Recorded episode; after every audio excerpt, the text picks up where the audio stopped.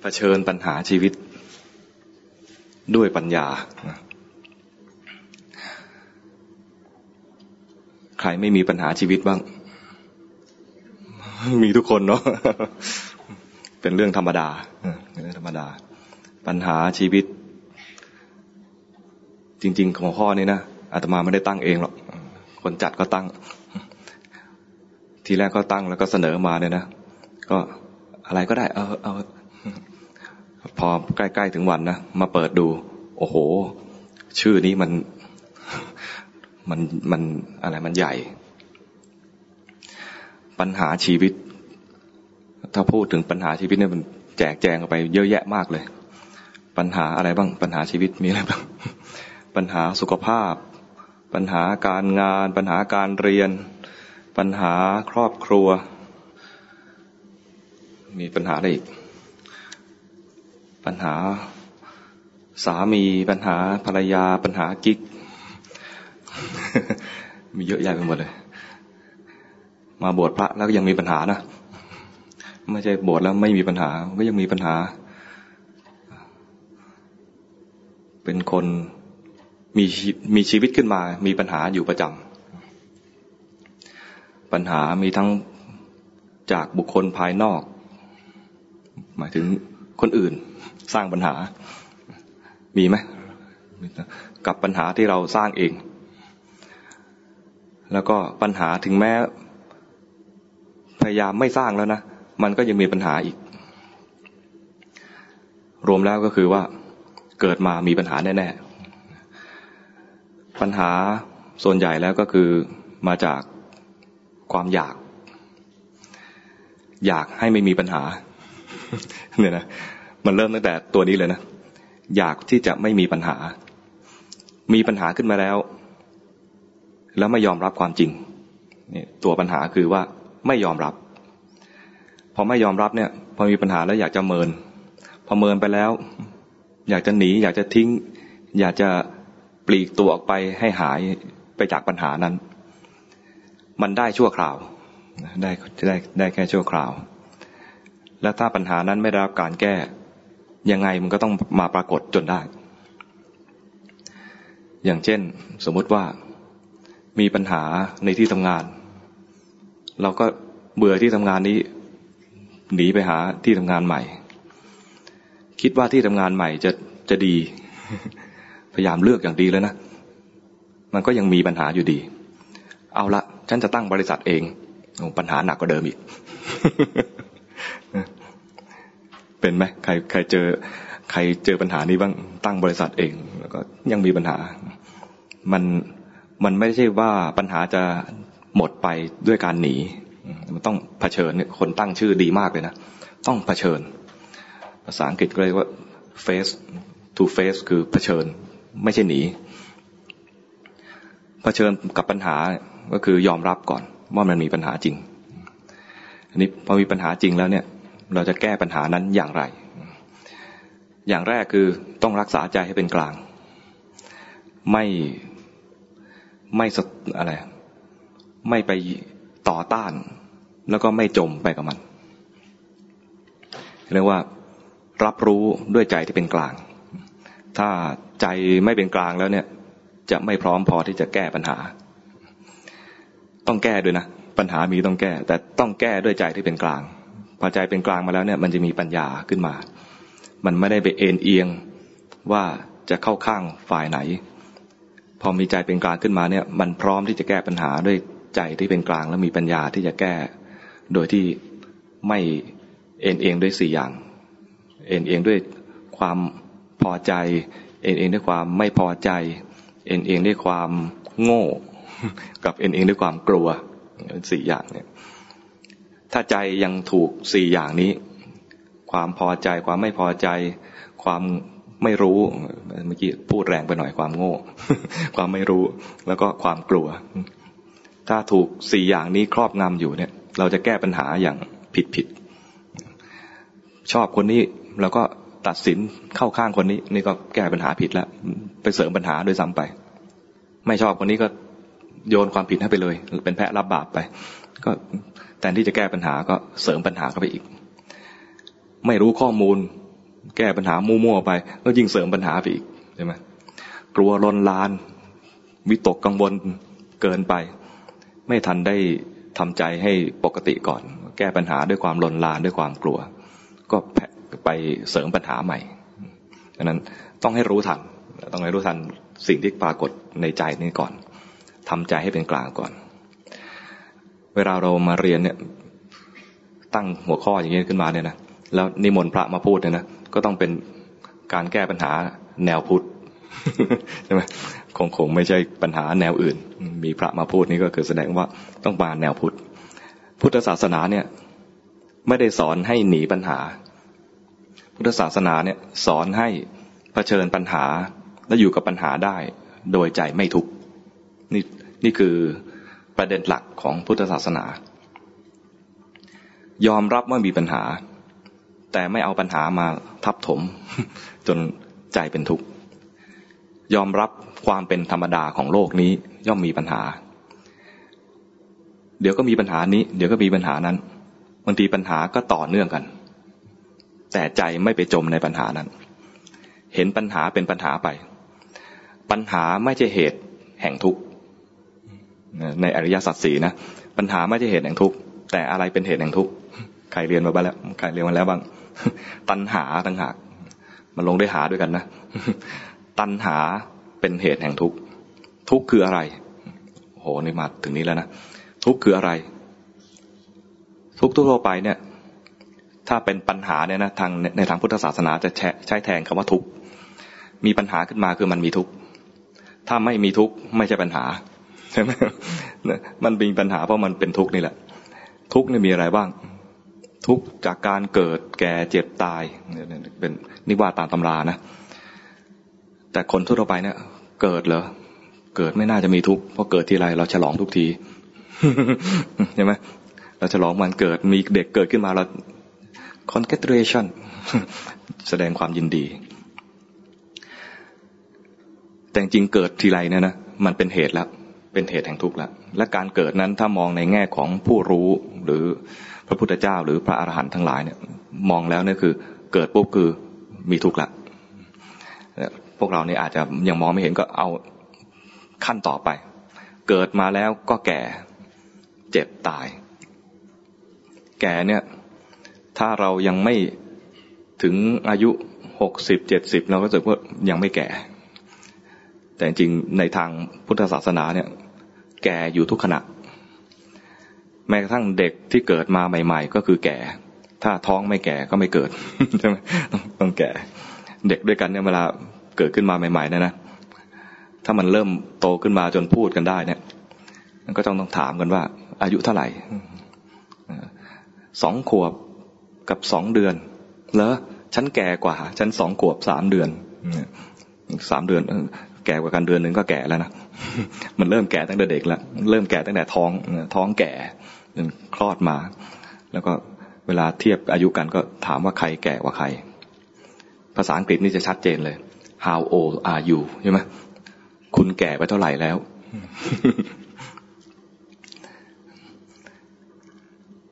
ความแก่เป็นทุกข์ ความเจ็บนี่ชัดเจน ความเจ็บเป็นทุกข์ ความตายเราไม่อยากตาย ความตายเป็นทุกข์เพ ราะมันทุกข์มากชีวิตทนอยู่ไม่ได้ จึงตาย ปัญหาชีวิตมันก็เกิดแก่เจ็บตายพระเจ้าก็ยกตัวอย่างให้ชัดกว่านั้นอีก การอยู่กับสิ่งที่ไม่น่าพอใจ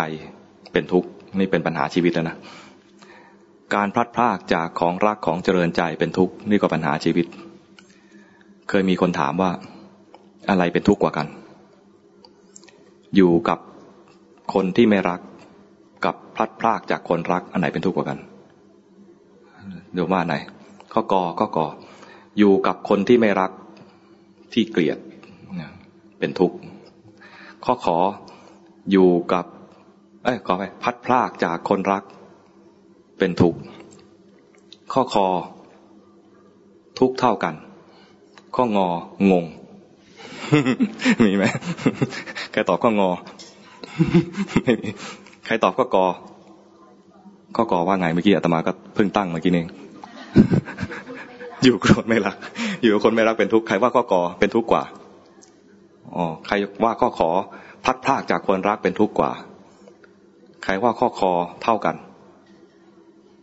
แล้วไอ้ที่ไม่ยกล่ะ ยังเป็นข้องออยู่ป่ะมันขึ้นอยู่กับว่ามัน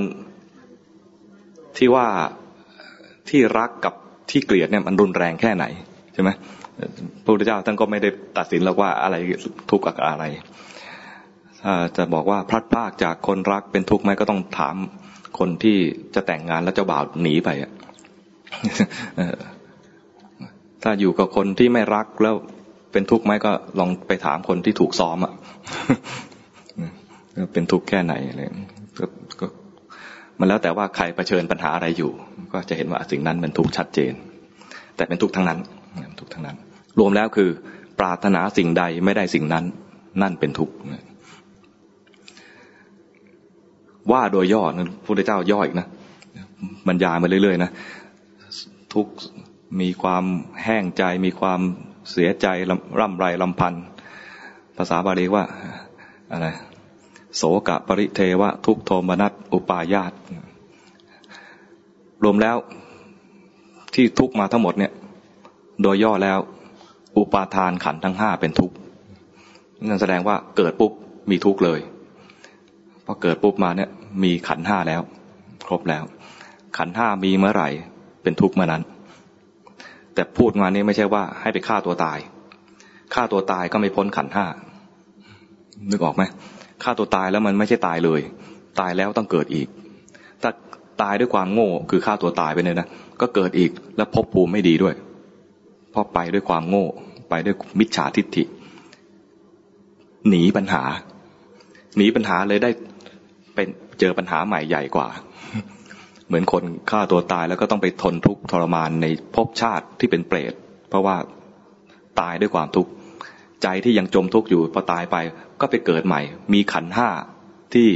มีใจที่โง่โง่และเป็นทุกข์ด้วย ไปสร้างขันห้าอันใหม่ แล้วก็ไปจิตก็ไปจับเอาขันห้านั้น ขันห้าอันใหม่ที่ไปจับก็คือเป็นเป็นทุกขติ ในทางพุทธศาสนาเรียกภพภูมินี้ว่าเป็นเปรตและเปรตเนี่ยมีอายุยืนยาวเท่าที่กรรมสร้างเอาไว้ รับวิบากยาวเพราะนั้นเวลามีปัญหานะอย่าแก้ปัญหาด้วยการฆ่าตัวตายพอฆ่าตัวตายแล้วเจอปัญหาใหม่ใหญ่กว่า คืออยู่ทุกติ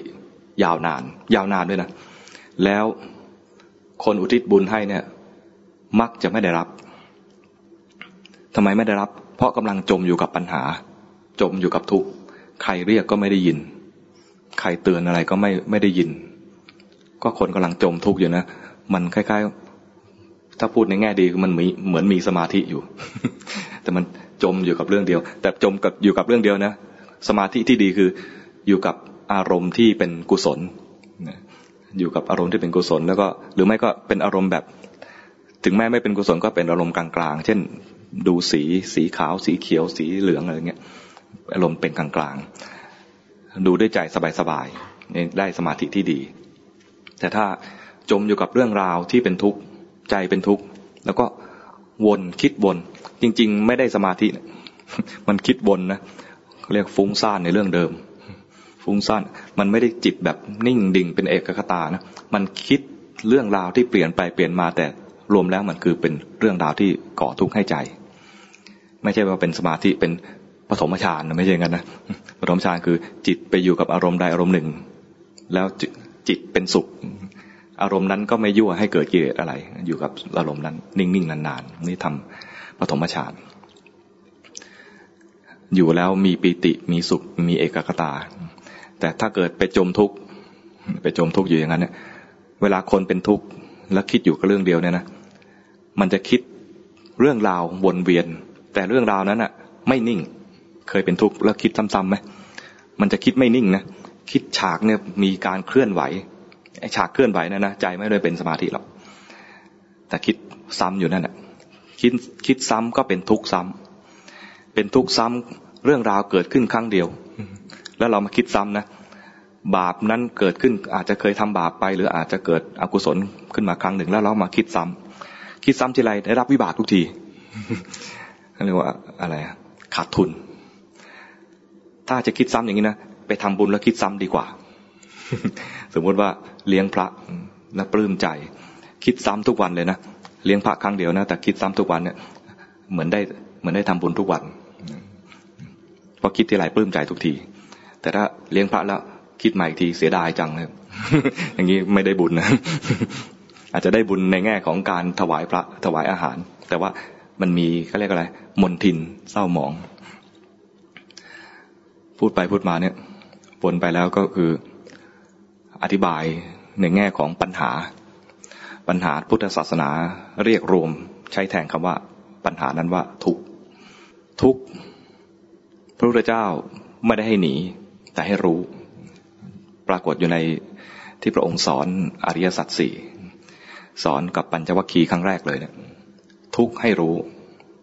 สมุทัยต่างหากให้ละ แต่เราเนี่ยเวลาเราเผชิญปัญหาจริง ๆ เนี่ย มักจะลืม ไม่ได้เอาคำสอนของพระพุทธเจ้ามาใช้หรอกเราอยากจะหนีทุกมีทุกอยากจะหนี มีมีตัณหาขึ้นมา อยากสนอง รู้สึกไหมนิโรธคือสภาวะพ้นทุกเนี่ยพระพุทธเจ้าบอกว่าให้รู้แจ้ง แต่นิโรธของพวกเราเนี่ย เราอยากจะขอ ไม่ได้อยากให้รู้แจ้งหรอกอยากจะขอให้พระพุทธเจ้าบันดาลให้หรืออยากให้เทพพยาราทั้งหลายบันดาลให้ข้าพเจ้าพ้นทุกข์ใครทำบ้างมีไหม ไปบนบานสารกล่าวไปบนกับพระพุทธรูปบ้างกับรูปของเทพต่างๆบ้าง คือเราติดนิสัยว่าไม่อยากทำเอง ใครทำให้ก็ได้ ให้ฉันพ้นไปทีมักคือทางสู่ความพ้นทุกข์เนี่ยพระพุทธเจ้าให้เจริญคือให้ทำเอง เราก็ไม่อยากทำอยากจะอยู่เฉยๆแล้วให้ผลมันเกิดขึ้นมา ซึ่งมันขัด ขัดกับความเป็นจริงนั้นถ้าจะจะเผชิญปัญหาเบื้องต้นคือให้รู้ก่อน รู้ปัญหานั้นไม่หนี ปัญหามีเหตุจึงเกิด ก็ดูที่เหตุ ปัญหามีมีอยู่เป็นธรรมดาชีวิตเกิดมาเนี่ยย่อมมีปัญหาที่เป็นธรรมดาเนี่ยนะตัวเหตุที่ทำให้ทุกข์ไม่ใช่ปัญหา ตัวเหตุที่ทำให้ทุกข์คือ ความอยากที่จะพ้นจากทุกข์นั้น อยากให้ไม่มีปัญหา ก็ให้รู้ทันตัณหานั้นแล้วละมันซะเพราะความอยากไม่ใช่เหตุ ของทางพ้นทุกข์แต่เป็นเหตุแห่งทุกข์ให้รู้ทันความอยากนั้นก่อน แล้วละไป สิ่งที่เราจะต้องเรียนรู้คือรู้ความจริงของชีวิตนี้ รู้ความจริงของชีวิตนี้จนเข้าใจความเป็นธรรมดาของชีวิต แล้วจะไม่เป็นทุกข์กับชีวิต พระพุทธเจ้าพระอาหารหันต์ทั้งหลาย ก็เกิดมาและมีแก่ มีเจ็บ มีตาย พระเจ้าก็มีตาย ตายเราเรียกศัพท์เป็นศัพท์บาลีหรูๆว่าปรินิพาน เพราะว่าคำว่าปรินิพานเนี่ยจะมีความหมายลึกกว่าคำว่าตายแบบพวกเรา พวกเราตายจากชาตินี้แล้วจะไปเกิดอีก แต่พระพุทธเจ้าตายเนี่ย ตายแล้วตายรอบ ตายแล้วไม่เกิดอีก เวลาพระพุทธเจ้า ไปคุยกับพราหมณ์ที่เขาเป็นมิจฉาทิฏฐิเนี่ยนะเขามาด่าพระพุทธเจ้า ไอ้พวกไม่ผุดไม่เกิดพระเจ้าถูกด่านะพวกไอ้พวกไม่ผุดไม่เกิดพระเจ้าบอก เออ ใช่ รู้ได้ยังไงอะประมาณว่าไม่เถียงด้วย แล้วก็ที่พูดมาเนี่ย แง่มุมคนด่าคือพวกไม่ผุดไม่เกิดเนี่ย ดูเหมือนร้ายแรง แต่พระเจ้าบอกว่า ใช่ เราไม่ผุดไม่เกิดแล้ว เพราะเหตุแห่งการเกิดหมดแล้วเพราะเกิดอีกทุกอีก เกิดอีกทุกอีก ให้พรามคนนั้นที่มาด่านะกะจะด่าให้เจ็บนะพอพระเจ้าย้อนอย่างนี้งง แล้วก็เลยพอฟังพระพุทธเจ้าไปก็อ๋อจริง การเกิดที่ไรเป็นทุกข์เมื่อนั้น เพราะเกิดมาจึงมีแก่ เพราะเกิดมาจึงมีรักแล้วพัดพลาก เพราะเกิดมาจึงมีความปรารถนาแล้วไม่สมปรารถนา เกิดมามีแก่มีเจ็บมีตายเกิดที่ไรทุกทุกที ดังนั้นถ้ารู้ทันความจริงของชีวิต แล้วไม่เกิดอีกมันชาตินี้ก็เกิดไปแล้วเนี่ยนะแต่ตายในชาตินี้แล้วไม่เกิดอีก นั้นนั่นแหละจึงจะเป็นทางที่พ้นทุกข์ที่แท้จริงพระเจ้าพอถูกด่าว่าคนไม่ผุดไม่เกิดเนี่ยพอย้อนกลับมาอย่างนี้พอสอนคนนั้นเข้าใจแล้ว คนนั้นก็เลยได้บรรลุธรรมแล้วพูดเรื่องอะไรทำไมมาเรื่องไม่ผุดไม่เกิดเนี่ย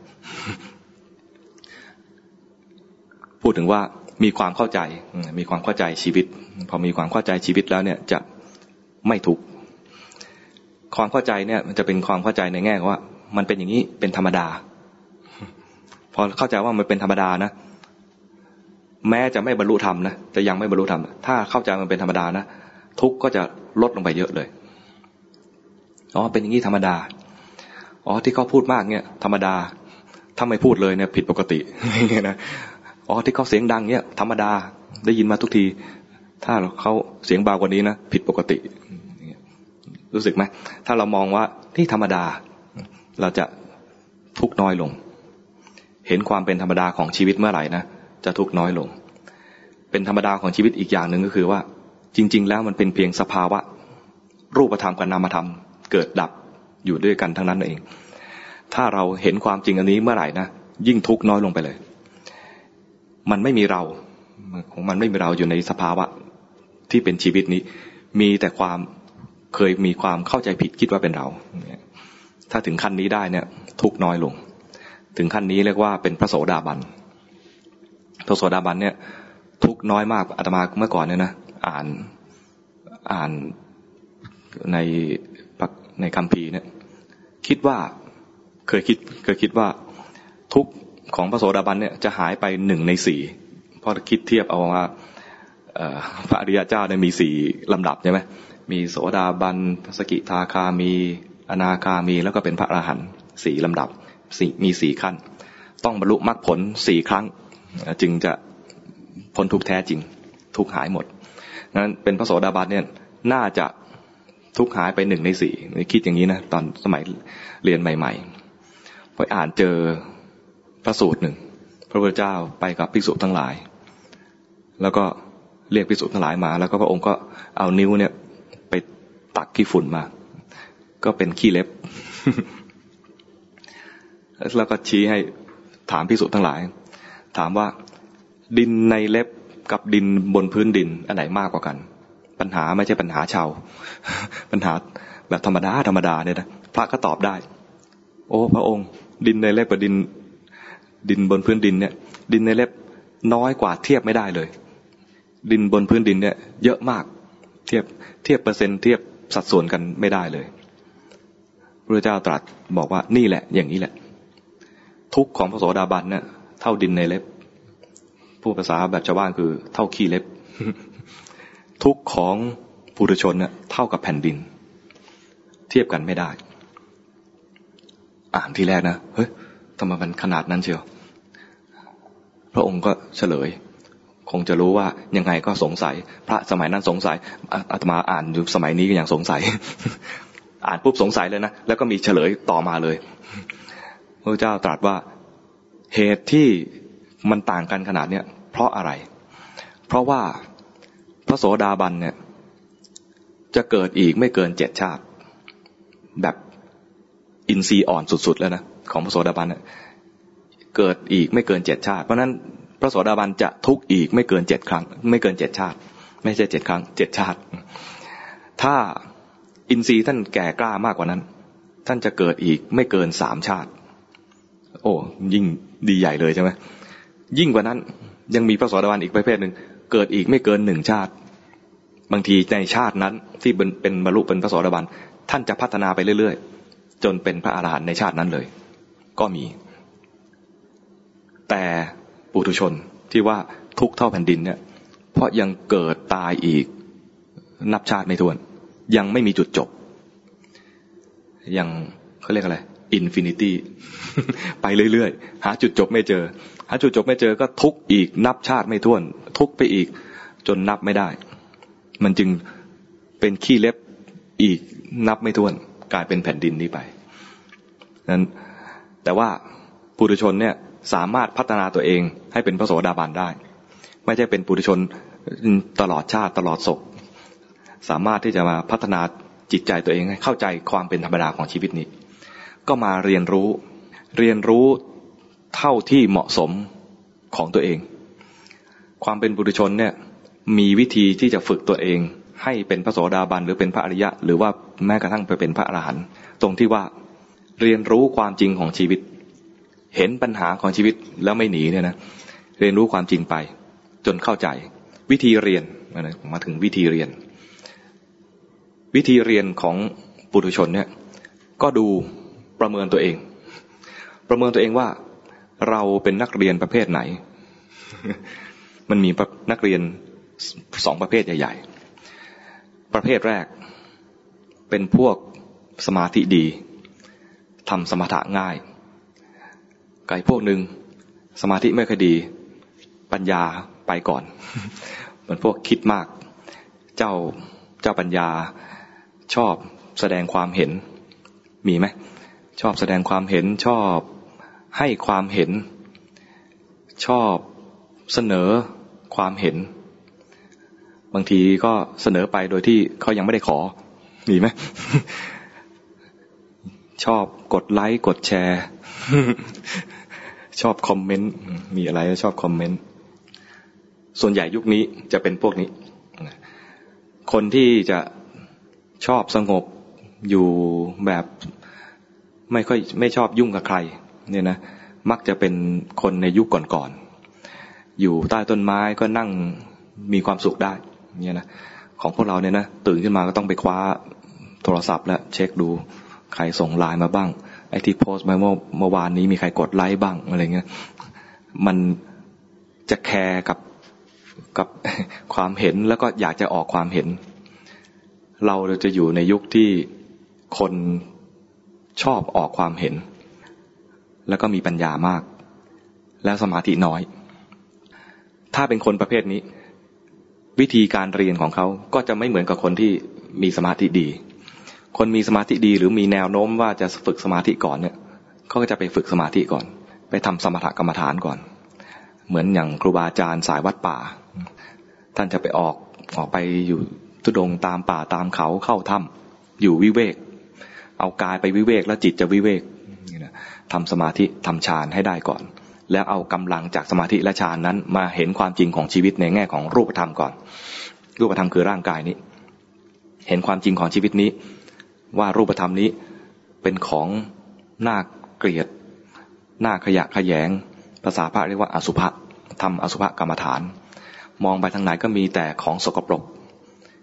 เรามองไปตรงไหนก็สวย ดูไปคนคนนั้นก็สวยคนนี้ก็หล่อเลยนะบอสคนนี้สวยเอ้หล่อจังหน้าจีบ ก็จะมีความเห็นไม่ตรงความจริงในทางพุทธศาสนา เพราะว่า คุณภาพจิตของเรายังไม่พอ คนดูความจริงของร่างกายให้เห็นความจริงเนี่ยนะจะต้องผ่านจิตต้องมีกำลังที่ผ่านจากสมาธิผ่านฌานมาก่อนจึงเห็นความจริงได้นั้นคนที่คนที่จะมาดูความจริงของร่างกายเนี่ยเขาจะต้องไปฝึกไปฝึกกรรมฐานในแง่ที่ว่าสมถกรรมฐาน ฝึกสมถกรรมฐานแล้วพอมาเอากำลังจากจิตที่มีสมถะแล้วเนี่ยมาดูความจริงของกายเนี่ยจะเห็นว่ากายนี้มีมีแต่ ของไม่สวยไม่งาม ดูผมก็ผมไม่สวยไม่งาม ผมขนเล็บฟันหนังพวกนี้นะดูภายนอกเนี่ยก็ยังไม่สวยไม่งามขนาดนี้แล้ว ดูก็ไปภายใน มีหัวใจปอดตับลำไส้น้อยลำไส้ใหญ่อาหารเก่าอาหารใหม่ดูล้วนแต่ของไม่สวยไม่งามเท่านั้นเลย เวลาท่านพิจารณาก็เห็นความจริง ถ้ายังไม่เห็นความจริงก็คิดนำไปนิดนึง เช่นว่า กินอาหารไป อาหารตอนนี้ก่อนจะกินเนี่ย สะอาดบริสุทธิ์น่ากิน พอแตะเข้ากับตัวเรากลายเป็นของน่าเกลียดไปเลยไอ้ตัวน่าเกลียดหน้าขยะขยงเนี่ยคือร่างกายเรานี่เอง ผมเราหล่นไปสู่สู่อาหาร อาหารจากน่ากินกลายเป็นน่าเกลียด ถ้าไม่เอาผมออกไปก็ไม่กิน อย่างเงี้ย เคยมีคนแบบอะไร กลัวว่าเพื่อนจะกินกินของโปรดอันนี้นะ รีบถุยน้ำลายใส่ก่อน เคยเจออย่างนี้ไหมน้ำลายตัวเองไม่ค่อยน่ารังเกียจเท่าไหร่น้ำลายอื่นน่ารังเกียจเนี่ยของของในตัวเราเนี่ยมันน่าเกลียดอย่างนี้ แต่พวกเราถ้าเกิดเป็นพวกที่ทำสมถะมานานแล้วยังไม่ได้ผล พวกเราเนี่ยรวมถึงอาตมาด้วยอาตมาทำกรรมฐานนะบวชเป็นพระมาแล้วเนี่ยโยมอย่าคิดว่าเป็นพระแล้วจะได้ได้ ความเก่งกาจด้านการทำสมาธิทำฌานทุกองค์นะมีอาตมาเป็นตัวอย่างว่า บวชมานาน ก็ยังรู้สึกว่าอะไรไม่ได้ไม่ได้ผลในแง่ของการทำสมถกรรมฐานอย่างที่ตั้งใจ ยังเป็นพระฟุ้งซ่านทำมาสิบกว่าปี ช่วงที่ทำเนี่ยนะ มีความเชื่ออยู่อย่างหนึ่งว่า ถ้าจะเอาดีทางด้านมรรคผลเนี่ย ต้องทำฌานให้ได้ก่อน มีต้องทำฌานด้วยนะฌานที่ว่าเนี่ยไม่ใช่ฌานธรรมดาด้วยฌานธรรมดาแค่ฌานหนึ่งนะก็น่าจะพอใจแล้วตมาคิดว่าต้องให้ได้ฌานสี่เป็นอย่างน้อย จึงจะได้มรรคผล ฝึกกรรมฐานทำฌานไม่ได้ผลอย่างที่คาดหวัง มีแต่ว่าสงบบ้างไม่สงบบ้างไอ้สงบบ้างไม่สงบบ้างนี่คือ สงบบ้างนิดนึง ไอ้ไม่สงบบ้างเนี่ย ยืดยาว เวลาคิดฟุ้งซ่านมันจะคิดยาวๆใช่ไหมถ้าแค่มันแค่แวบเผลอมันแค่แวบเดียว แต่ไอ้ฟุ้งซ่านกว่าจะเรียกว่าฟุ้งซ่านได้มันต้องคิดยาวๆ คิดสเปะสปะจน เอ้ยมาคิดเรื่องนี้ได้ยังไงดังนั้นเวลาอาตมามาบรรยายเนี่ยนะอาตมาจะเตือนคนฟังอยู่เสมอว่าอาตมาพระพระฟุ้งซ่านนะช่วยจำให้ด้วยว่าอาตมาเนี่ย ก่อนจะฟุ้งซ่านมาเรื่องนี้เนี่ยช่วยจำเรื่องที่จะออกมาก่อนว่าเปรียบเหมือนเวลาเดินทาง ทางที่เป็นทางหลักคือทางเส้นทางหลักเนี่ยคือเหมือนกันการบรรยายครั้งเนี้ยมันควรจะเป็นเรื่องนี้ เหมือนเหมือนอยู่ในเส้นทางหลักอาตมาเนี่ยเป็นพระฟุ้งซ่านเนี่ยมักจะเลี้ยวเข้าซอย ทางหลักไม่ค่อยไปมาได้พักหนึ่งเดี๋ยวเลี้ยวเลี้ยวเข้าซอยเลี้ยวไปแล้ว ในซอยเองก็มีซอยเล็กซอยน้อยไปอีก ช่วยจำปากซอยให้อาตมาด้วย พออาตมาถามว่า เอ๊ะ มาพูดเรื่องนี้ได้ยังไงอะช่วยเสนอด้วยอ๋อเรื่องนี้เรื่องนี้ มันจึงเลี้ยวมาทางนี้จำได้ไหมแล้วทำไมอาตมามาพูดเรื่องนี้จำปากซอยได้ปะอาตมาบอกว่า เป็นพระฟุ้งซ่านใช่ไหมคนฟุ้งซ่าน มันจะคิดสเปะสปะไอการคิดสเปะสปะเนี่ย มันจะมันไม่ได้อยู่ๆจะมาคิดอย่างนี้นะ มัน มันคิดมานาน แล้วมันไม่ได้เพิ่งคิดชาตินี้นะคิดมาแล้วหลายชาติ มันถึงสะสมนะสะสมมาหลายชาติ เป็นนิสัย เป็นอุปนิสัย ยิ่งกว่านั้นเรียกว่าอะไรสันดานเป็นสะสมมานานดังนั้นจะให้ชาตินี้ปุ๊บปั๊บเปลี่ยนทำฌานได้เลยเนี่ยนะยาก วิธีไม่ใช่ว่ามาดัดแปลงนิสัยตัวเอง ให้ยอมรับตัวเอง นี่เนี่ยเริ่ม มาที่ปัญหาชีวิตแล้วปัญหาชีวิตคือมีปัญหาต้องยอมรับนะ ตอนนี้ปัญหาของพระนี่คือ ฟุ้งซ่าน ฟุ้งซ่านให้ยอมรับว่าฟุ้งซ่านก่อน ยอมรับว่าเราเป็นพวกฟุ้งซ่าน พอยอมรับแล้วเนี่ย เราจะมีวิธีแก้ปัญหาของเราตามแนวของพระฟุ้งซ่าน แต่ถ้าเราเป็นพระฟุ้งซ่าน เราจะทำฌาน เราจะทำฌานทำไปอีกยี่สิบปีก็ไม่ได้ฌาน มีแต่ฌานหมาก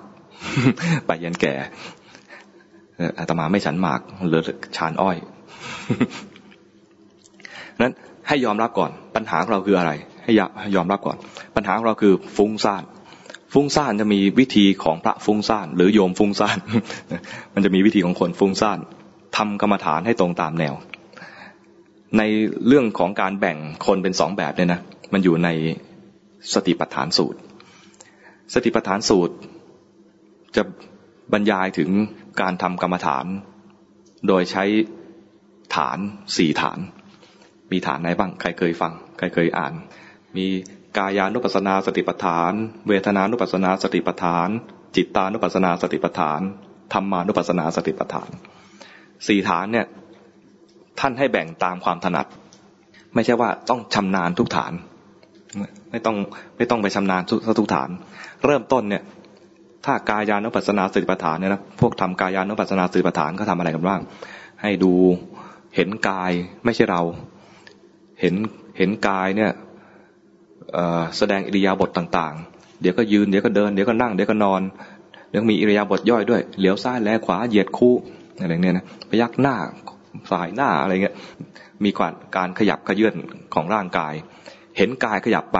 แล้วกายนั้นไม่ใช่เรา เป็นเหมือนหุ่นอะไรสักอย่างหนึ่งกระดุกกระดิกไปกระดุกกระดิกมา ดูไปอีกว่าร่างกายนี้เป็นเพียงธาตุสี่ดินน้ำลมไฟประกอบกัน ดินก็คือส่วนที่เป็นแข็งแข็งลมก็คือความเคลื่อนไหว น้ำก็คือการจับตัวเป็นกลุ่มเป็นก้อน ไฟก็คือธาตุที่แสดงถึงความเย็นความร้อน คือมีไอ้สี่สี่ธาตุเนี่ยรวมกันอยู่เป็นร่างกายนี้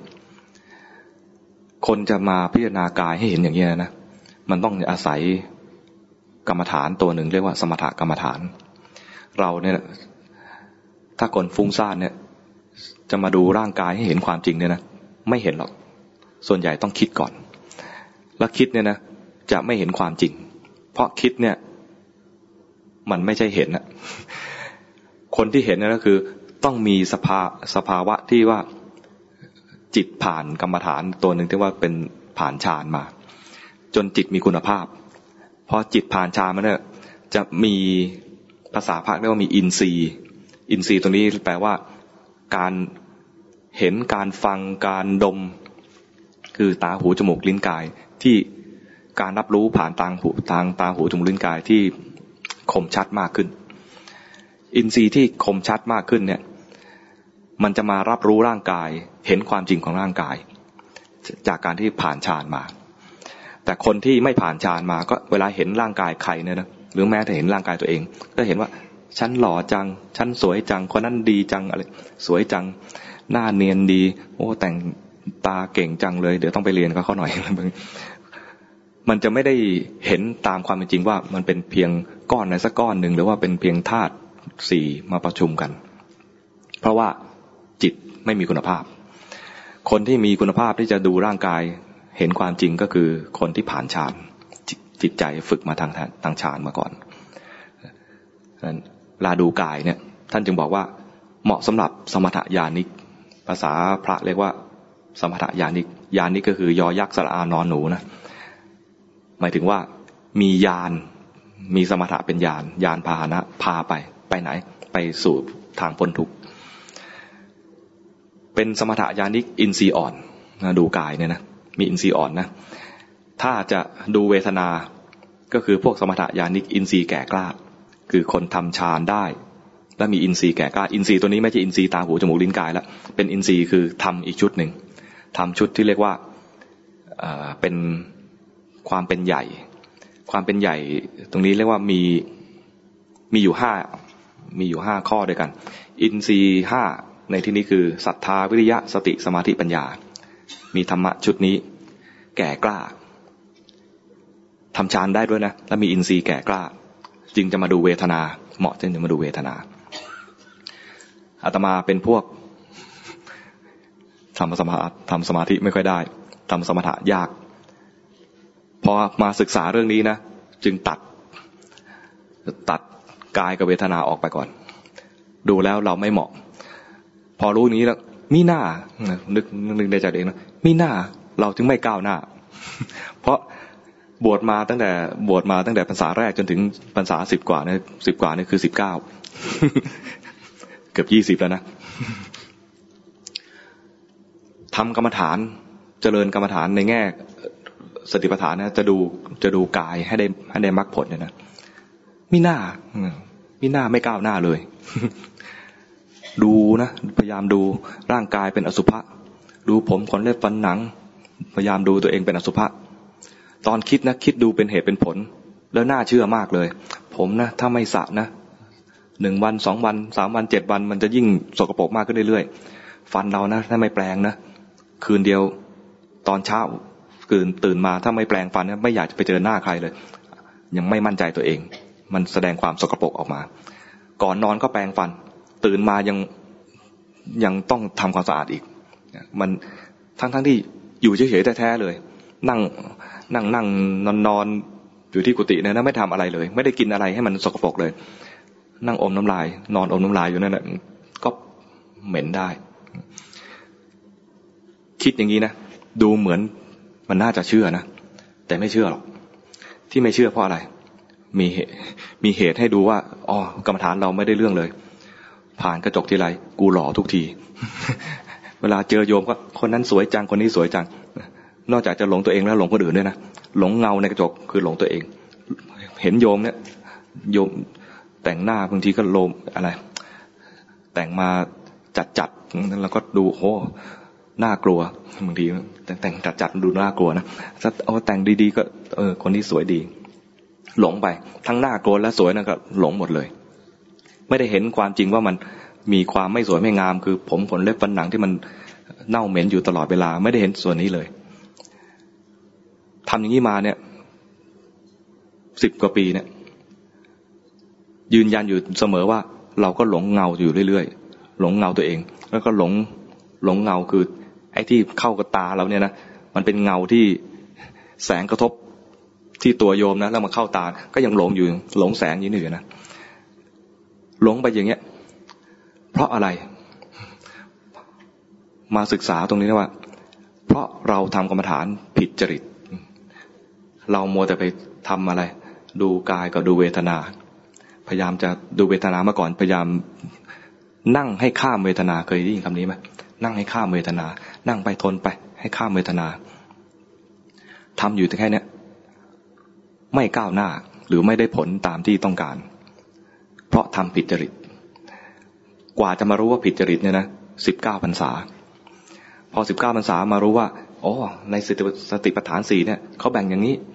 กายานุปัสสนาสติปัฏฐานเนี่ยสำหรับสมถะญาณิก อินทรีย์อ่อน สมถะญาณิกแล้วก็ตกแล้ว เวทนานุปัสสนาสติปัฏฐานเนี่ยสำหรับสมถะญาณิก อินทรีย์แก่กล้าตกสองข้อเลย อินทรีย์อ่อนก็อินทรีย์อ่อนก็อ่อนนะแล้วไม่ใช่สมถะญาณิกด้วยดังนั้นสองข้อนี้ตกไปแล้ว เราทำผิดทำผิดมานาน จิตตานุปัสสนาสติปัฏฐานเนี่ยเหมาะสำหรับวิปัสสนาญาณิก อินทรีย์อ่อน เออเนี่ยรู้สึกว่าน่าจะเป็นเรา วิปัสสนาญาณิกก็คือพวกทำสมถะไม่ได้ เป็นพวกฟุ้งซ่าน พวกเจ้าความคิดเจ้าความเห็น ชอบฟุ้งซ่านที่พวกนี้แหละและอินทรีย์อ่อนด้วย ใช่เลย เราในอินทรีย์อ่อน อินทรีย์อ่อนคืออะไรศรัทธาก็มีวับวับแบมแบมดูว่าแบมแบมดูสับมันค่อยดีเท่าไหร่มีเกิดเกิดดับดับนี่เล็กเล็กน้อยทำไมถึงบอกว่าเล็กเล็กน้อยบางทีก็ศรัทธานะ เวลาสวดมนต์ถึงพระพุทธเจ้าก็ เหมือนศรัทธา แต่บางทีก็ลืม ใครเป็นอย่างนี้บ้าง ตอนนึกถึงพระพุทธเจ้า ตอนอยู่หน้าพระพุทธรูปนะบางทีก็นึกถึงพระพุทธเจ้า บางทีไม่ได้นึกถึงพระพุทธเจ้าเลย อยู่หน้าพระพุทธรูปแท้เลย ไปนึกถึงอะไร นึกถึงศิลปะ โอ้องค์นี้ปั้นสวยดีองค์นี้หล่อสวยดี ปิดทองงามจังไม่นึกถึงพระพุทธเจ้าเลยศรัทธาไม่มีหรอก ไม่ได้มีศรัทธาในพระพุทธเจ้าศรัทธาในช่างศรัทธาในศิลปิน ใช่ไหมไม่ได้นึกถึงพระพุทธเจ้า เวลามาวัดนะวัดสวยงามจัง ไม่นึกถึงพระธรรม ไม่นึกถึงพระสงฆ์ดูอะไร มันศรัทธาเนี่ยมีเกิดเกิดดับดับแล้วส่วนใหญ่จะดับศรัทธาอ่อนวิริยะความเพียรโอ้โห เนี่ย ตัวขี้เกียจเลยเดี๋ยวมีอะไรนะศรัทธาวิริยะสติสติ สติก็หลงหลงลืมลืมปั๊มปั๊ม ปั๊มปั๊มเป๋อเป๋อกระเปิบกระปาบไปอินเดียนะ ไปอินเดีย ไปลืมบาทไว้ในรถไฟ เลยรู้ว่า คนอินเดียเนี่ยนะนิสัยดี เราถูกหลอก เราถูกหลอกว่า คนอินเดียนะขี้ขโมย อะไรนิสัยไม่ดีชอบชอบอะไร เอารัดเอาเปรียบ ไม่ใช่เลย เราไปอินเดียนะ เราลืมบาทไปที่รถไฟนะ มีคนวิ่งเอาบาทมามาคืนให้ พันเต้พันเต้เราหันไปโหใจวูบเลยนะลืมเครื่องมือหากินแล้วนะ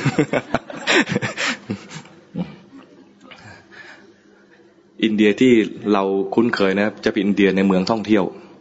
เมืองท่องเที่ยวแบบชาวพุทธนะแต่อยู่ตามอะไรตาม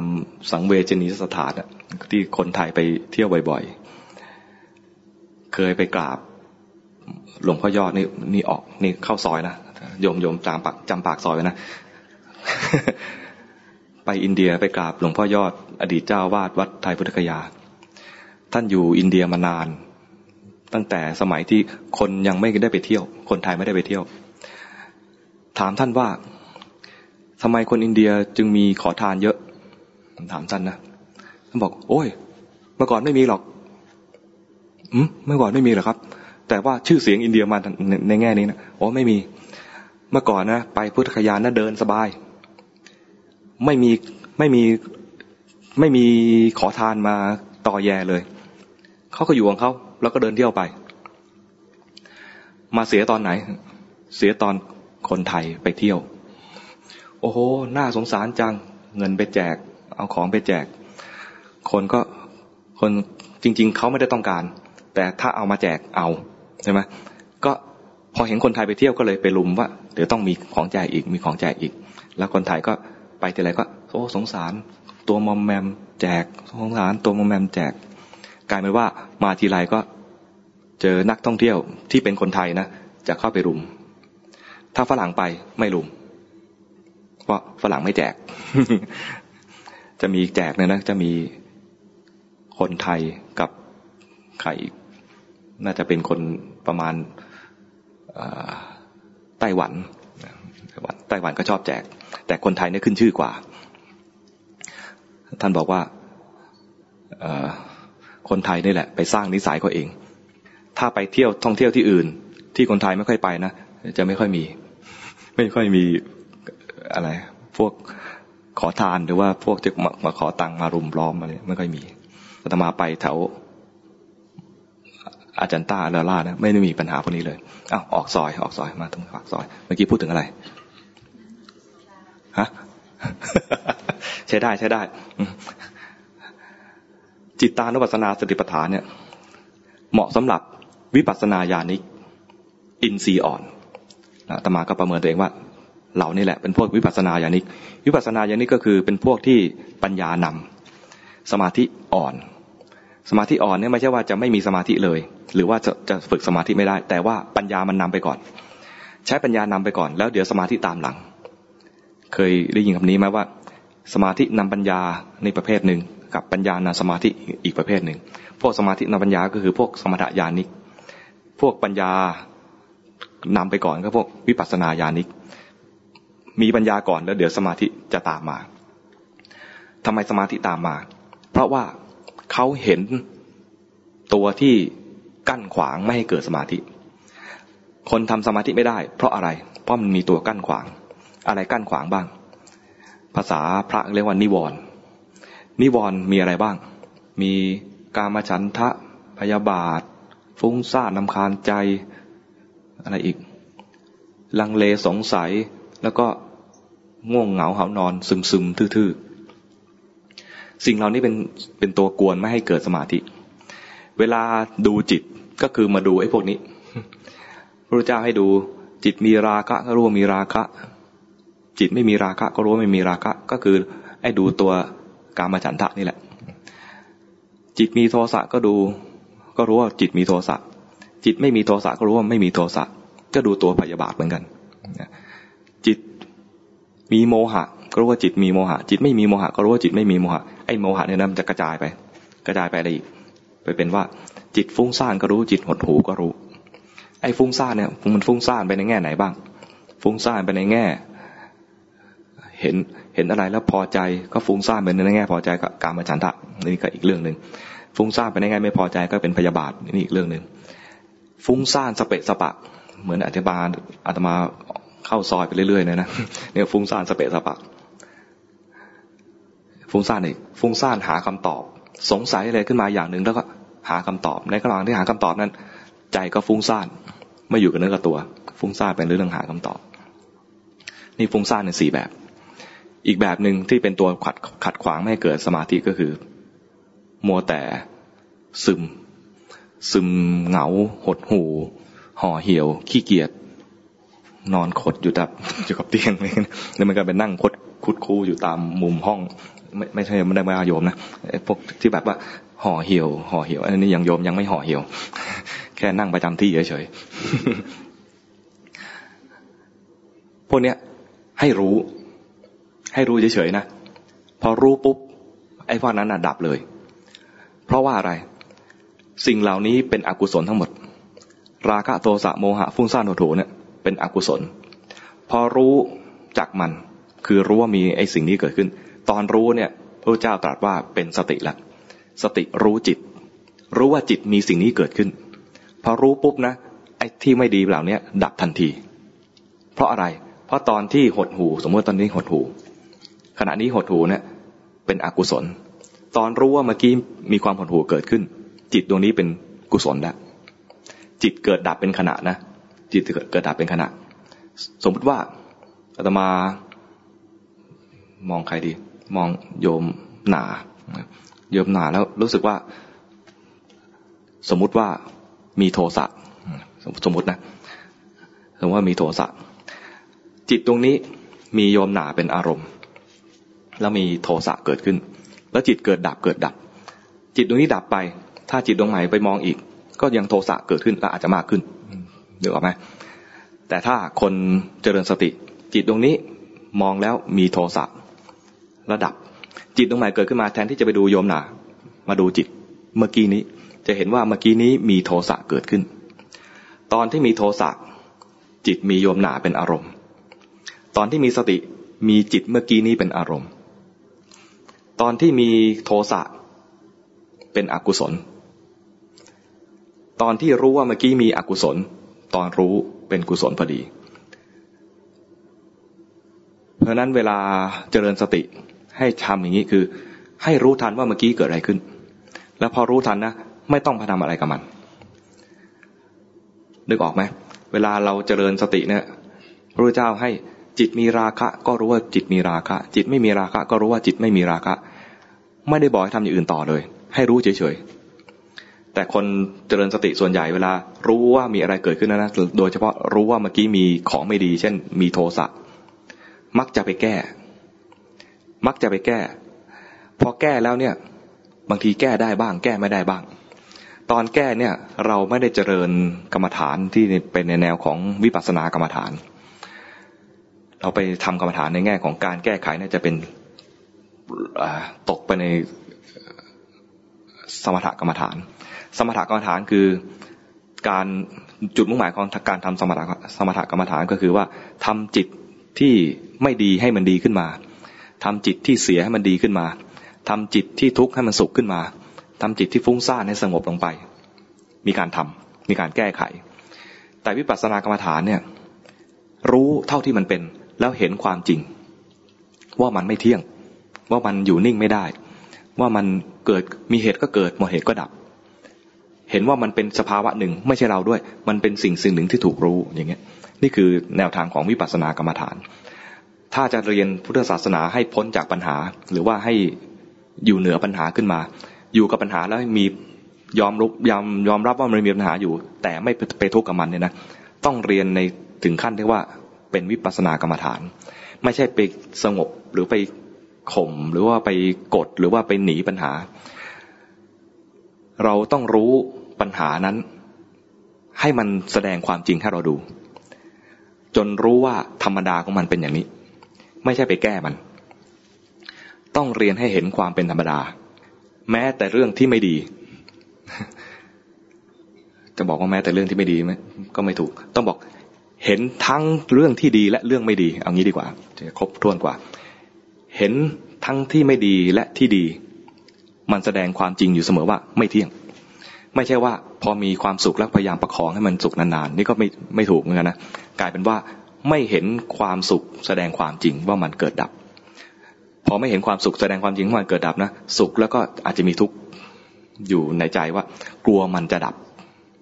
เคยไหมเคยรู้สึกว่า กลัวอะไรบรรยากาศแบบนี้จะไม่มีอีกแล้ว เคยไหมเสียดายบรรยากาศนี้จะหายไปพยายามลืมตากว้าง เก็บภาพบรรยากาศอะไรเงี้ยอาตมาจะเสียเปรียบโยมนะมาตาตี เราจะเรียนให้เห็นความจริงของสิ่งทั้งที่ดีและไม่ดี มีความจริงว่ามันเกิดดับเกิดดับอยู่เสมอ สุขก็เกิดดับทุกข์ก็เกิดดับ เห็นราคะโทสะโมหะเกิดดับ เห็นว่าแม้ตอนที่ไม่มีราคะคือตอนรู้ก็เกิดดับ ไม่เอาไว้ทั้งที่ดีและที่ไม่ดี จะดูความจริงนะถ้าโมแต่ผลักไอ้ตัวทุกข์และพยายามรักษาตัวสุขนะ ไม่เห็นความจริงสักที หรือแม้แต่ว่าเห็นทุกข์แสดงความจริงแล้ว แต่ยังไม่เห็นสุขแสดงความจริง ก็ยังมีความทุกข์จากการระแวงว่าสุขมันจะดับไป นึกออกไหมเราต้องเห็นทั้งที่ไม่ดีและที่ดีเนี่ย มันแสดงความจริงคือเกิดดับเกิดดับอยู่เสมอ ทั้งกุศลและอกุศล แสดงความจริงเท่ากันเลยคือเกิดดับ แต่ในทางจริยธรรมในทางปฏิบัติ ควรจะละอกุศล ควรจะเจริญกุศลนึกออกไหมในแง่ความรู้ในแง่ที่จะเรียนรู้ความจริงว่ามันเกิดดับเนี่ยเรียนทั้งกุศลและกุศล แสดงความจริงเท่าเท่ากัน แต่ในทางปฏิบัติที่เราจะแสดงออกทางกายทางวาจา หรือแม้แต่ทางใจในคิดนึกเนี่ยควรจะเจริญกุศลอยู่เสมอ แล้วเห็นความจริงว่ากุศลเองก็เกิดดับด้วย นึกออกไหมแยกออกหรือเปล่าไม่ไม่ใช่อาตมาสอนไปแล้วก็งั้นกูไม่ทำอะไรเลยกุศลกูก็ไม่ทำไม่ใช่อย่างนั้นนะกุศลก็ต้องทำนะตัวกุศลที่จะต้องทำเนี่ยต้องทำที่พระพุทธเจ้าตรัสแสดงว่าอะไรสัพพปาปัสสะกระนัง บาปทั้งปวงเนี่ยอย่าไปทำกุศลสูปสัมปทาทำกุศลให้ถึงพร้อม กุศลก็ต้องทำนะแต่สองอย่างนี้ก็ยังไม่พอ สองอย่างนี้ยังไม่พอพระเจ้าตรัสคำสอนอันที่สามคือสจิตตะปริโยตปนัง การทำจิตให้ขาวรอบ คือไม่ติดในกุศลนั้นด้วย กุศลนั้นก็เกิดดับไป และใจก็เป็นอิสระจากทั้งกุศลและกุศลคือยืนอยู่เหนือกุศลและกว่าอกุศลนั้นไปอีก อยู่เหนือเหนือโลกไป อยู่เหนือปัญหาทางโลกไปเลย ชีวิตนี้ปัญหานั้นอยู่เหนือไปอีก เห็นปัญหาอยู่แล้วไม่ไม่จมแล้วก็ไม่ติด แล้วก็ พอพ้นจากปัญหาไปแล้วก็ไม่ใช่ว่า ดีใจลิงโลดไม่ใช่ขนาดนั้น มีความสุขเกิดขึ้นมาก็เห็นว่าสุขก็ชั่วคราว มีเหตุแค่เกิดก็เกิด หมดเหตุก็ดับไป ไม่ติดไม่ติด ตรงเนี้ยต้องฝึก เวลาฝึกก็คือเห็นสภาวะจากที่ไม่ดีก่อน อย่างอาตมาเป็นพวกฟุ้งซ่าน วิธีฝึกของพวกฟุ้งซ่านก็คือมาดูจิต เพราะอะไร เพราะจิตแสดงความจริงเห็นชัดเจน คนฟุ้งซ่านเนี่ยมันเดี๋ยวมันจะมีความคิดอะไรสเปะสปะ เดี๋ยวก็สุขเดี๋ยวก็ทุกข์เดี๋ยวก็คิดดีเดี๋ยวก็คิดร้าย ความคิดเปลี่ยนแปลงอยู่เสมอ แต่คนทำสมาธิเนี่ยเขาจะจิตนิ่งๆพอจิตนิ่งๆนะจะมาดูจิตทันทีเนี่ยนะก็ไม่เห็นความจริงอีก เพราะความจริงที่ว่าเนี่ย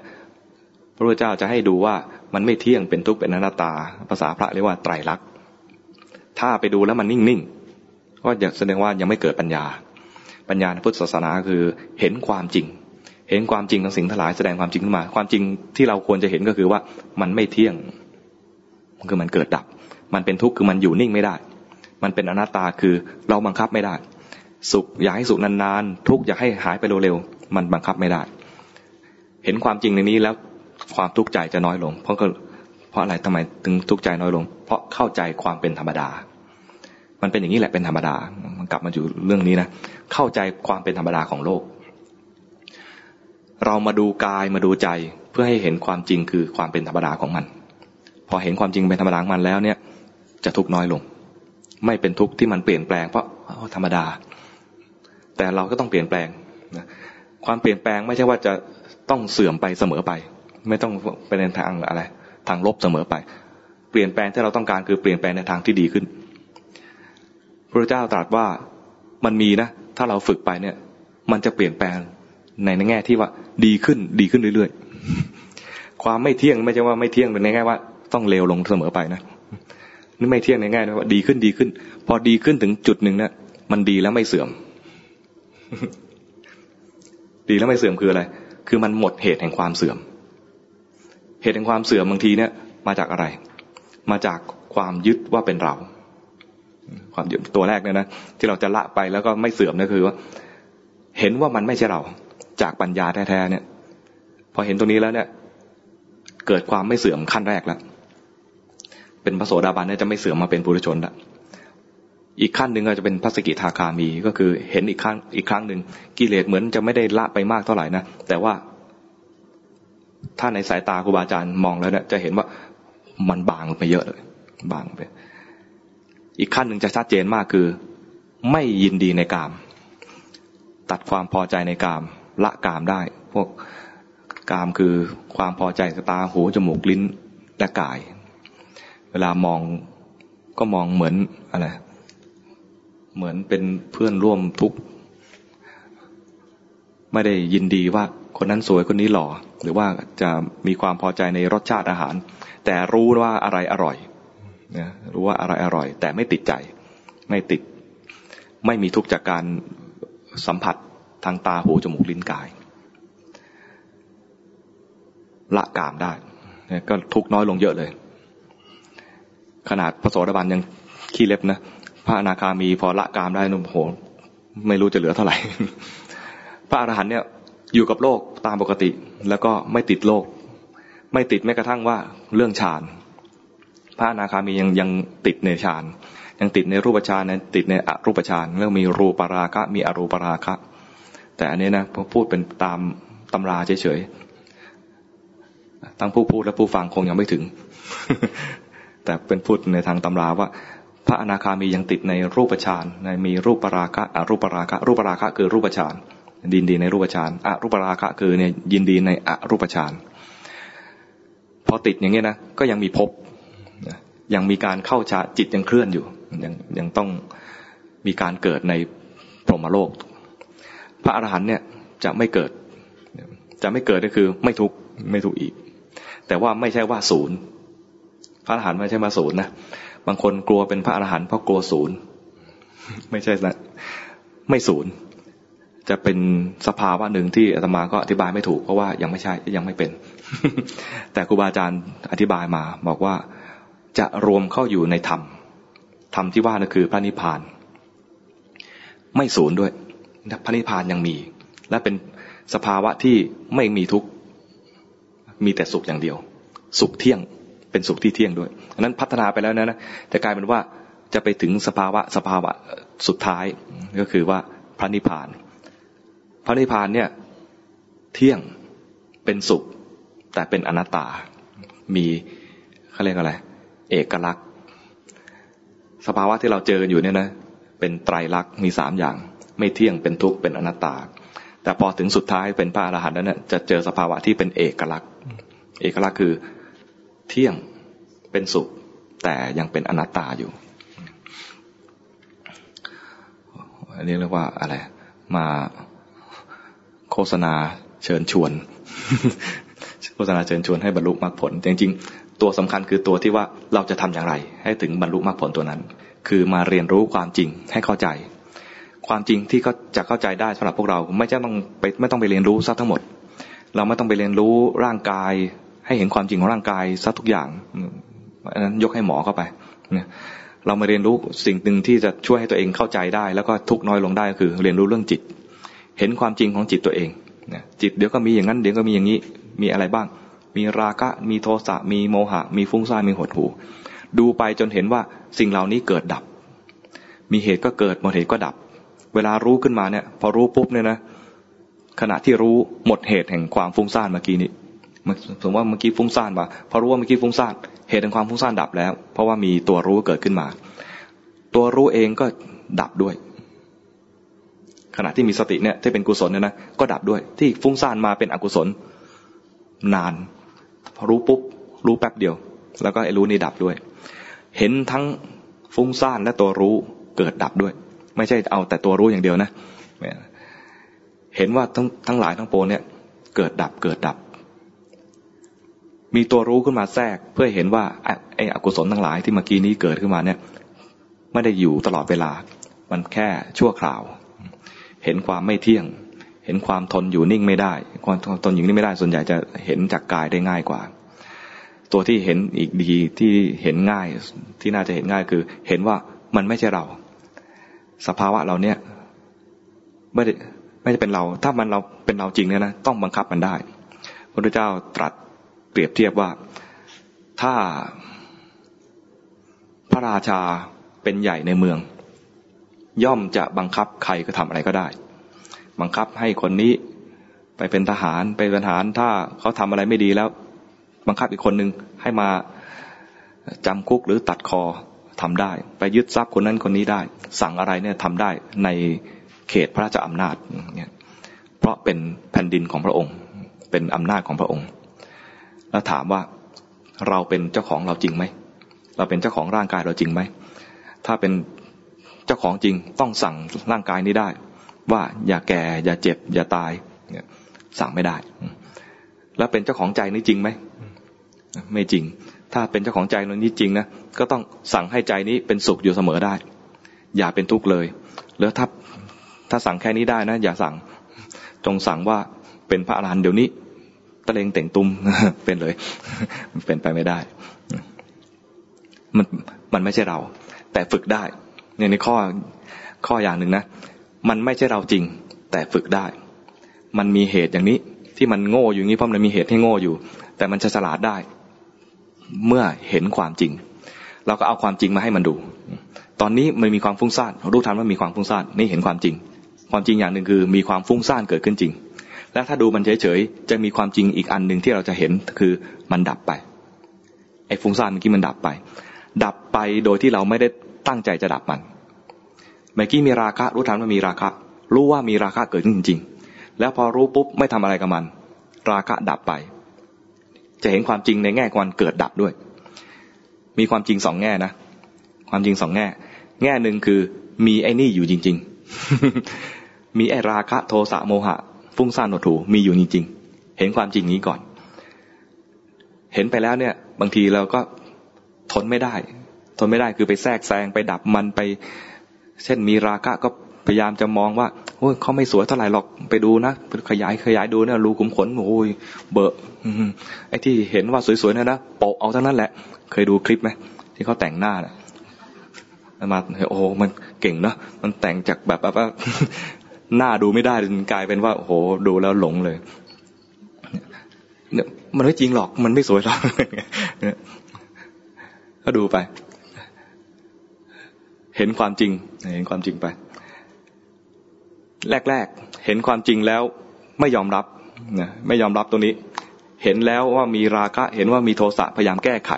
พยายามแก้ไข แก้ไปแล้วเนี่ยนะถ้าแก้ได้เรียกว่าทำสมถะสำเร็จ การแก้ไขเนี่ยทำสมถะนะถ้าแก้ไม่ได้ก็คือทำสมถะไม่สำเร็จยังอยู่ในขั้นสมถะแต่ถ้าดูเฉยเห็นแล้วมีราคะ รู้ทันราคะ ตอนรู้ทันเนี่ยไม่ทำอะไรนะ ราคะก็ดับไป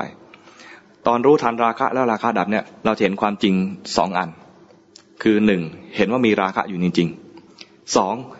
ราคะนั้นดับไปเอง ไม่ทำอะไรกับมันเลยนะ ราคะดับไปเอง ความจริงที่เห็นว่าราคะดับไปเองเนี่ย เป็นความจริงในแง่ของวิปัสสนากรรมฐาน เราต้องฝึกให้ได้ถึงขั้นนี้ เห็นว่ามีราคะเกิดขึ้นจริง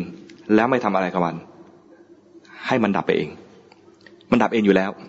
อย่างอธิบายเมื่อกี้นี้ เห็นโยมแล้วมีราคะสมมตินะเมื่อกี้มีโทสะใช่ไหมเอาใหม่มีราคะแล้วกัน เห็นโยมแล้วมีราคะแล้วไม่ทำอะไรกับมันนะแค่เจริญสติดูจิตเมื่อกี้นี้ จิตขณะนี้เป็นกุศลแล้ว ไอ้ราคะเมื่อกี้นี้ดับไปแล้วนึกออกไหมไม่ต้องไปแก้อะไรกับมันเลยทำใจแค่นี้ว่า เห็นเฉยแล้วสิ่งที่ปรากฏนั้นจะแสดงความจริงว่ามันเกิดดับ ดูใจที่ทนไม่ได้ที่จะเห็นเฉยๆด้วย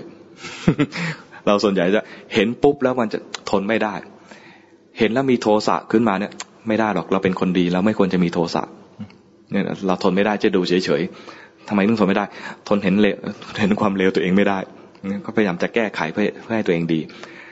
ไม่ต้องทำขนาดนั้น แต่อย่าผิดศีลมีมาตรฐานว่าอย่าผิดศีลเท่านั้นเอง อย่าไปแสดงออกทางกายทางวาจาไปเบียดเบียนใคร ต้องมีศีลเป็นมาตรฐาน แต่ในทางใจแล้วเนี่ยให้ดูเฉยๆทำไมต้องดูเฉยๆ เพราะถ้าไปดูเฉยๆนะสิ่งนั้นจะไม่แสดงความจริง เพราะทันทีที่ไปแก้ไขนะเราแก้ไขได้ก็ดีใจว่าเราเก่ง ภูมิใจตัวเองว่าเราเก่ง แก้ไขไม่ได้ก็ท้อใจว่าฉันไม่ได้เรื่องเลยนั่นจะมันกลายเป็นว่าไม่เห็นความจริงของมันแล้ว ยังมีความเข้าใจผิด มีชั้นมีเรานึกออกไหม ทำไมถึงมีชั้นมีเราแล้วไม่ดี เพราะมันเห็นทีแรกแล้วทนไม่ได้ มีความอะไรยึดเอาเป็นตัวตน ว่าชั้นเมื่อกี้มีราคะ ชั้นเมื่อกี้มีโทสะชั้นเมื่อกี้มีฟุ้งซ่านชั้นเมื่อกี้มันหดหูมีชั้นอยู่ในนั้น แต่ถ้าดูสภาวะเฉยๆนะมันไม่มีชั้นอยู่ในอยู่ในสิ่งที่เห็นเลยนะมันจะดูเฉยๆได้เพราะนั้นดูเฉยๆเนี่ย นอกจากจะเห็นความจริง ว่ามันมีสิ่งนี้เกิดขึ้นจริงๆแล้วคือมีราคะเกิดขึ้นจริงๆเนี่ยนะมันยังเห็นด้วยว่าราคะนั้นไม่ใช่เราด้วย ถ้าดูเฉยๆราคะนั้นไม่ใช่เราด้วย ถ้ามันเกิดดับอีกต่างหากเพราะนั้นถ้าทำถูกจะใช้เวลาไม่นาน คนทำอย่างนี้ได้เนี่ยหนึ่งต้องเป็นคนพวกปัญญามาก ปัญญามากนี่ภาษาแบบอะไรอะให้เกียรติ พูดง่ายๆ คือพวกฟุ้งซ่าน คนฟุ้งซ่านเนี่ยจะเห็นอย่างนี้ได้ง่าย เพราะอะไร มันมีปรากฏการทางจิตเกิดขึ้นเยอะ เดี๋ยวก็มีรุ่งซ่าน เดี๋ยวก็มีหดหูเดี๋ยวก็มีราคะ เดี๋ยวก็มีโทสะนะ อ่านข่าวก็มีปรากฏการเกิดขึ้น เจอข่าวนักการเมืองแล้วก็โทสะ เจอข่าวดาราเกิดอะไร แล้วแต่ว่าจะข่าวอะไรใช่ไหมเดี๋ยวก็หมั่นไส้ เดี๋ยวก็ สงสัยเฮ้มันท้องจริงหรือเปล่า มันแท้งจริงไหมอะไรเงี้ยเออ มันก็อาจจะมีเป็นวิจิกิจฉาอะไรขณะที่สงสัยใจไม่รู้ตัวแต่ถ้ารู้สึกว่ารู้สึกว่าเมื่อกี้เราสงสัยรู้ทันว่าสงสัย สภาวะสงสัยเกิดขึ้นจริง เรารู้ทันว่าสงสัย ตอนรู้ว่าทันว่าสงสัยสงสัยดับแล้วนึกออกไหม ในเมืองก็จะมีปัญหาชีวิตแบบหนึ่งนอกเมืองก็จะมามีปัญหาชีวิตแบบหนึ่งอยู่ในเมืองก็จะมีปัญหาแบบอยู่กรุงเทพนะปัญหาแบบหนึ่งอยู่ศรีราชาเป็นปัญหาแบบหนึ่งปัญหาในกรุงเทพ เช่น รอรถไฟฟ้า ไม่มา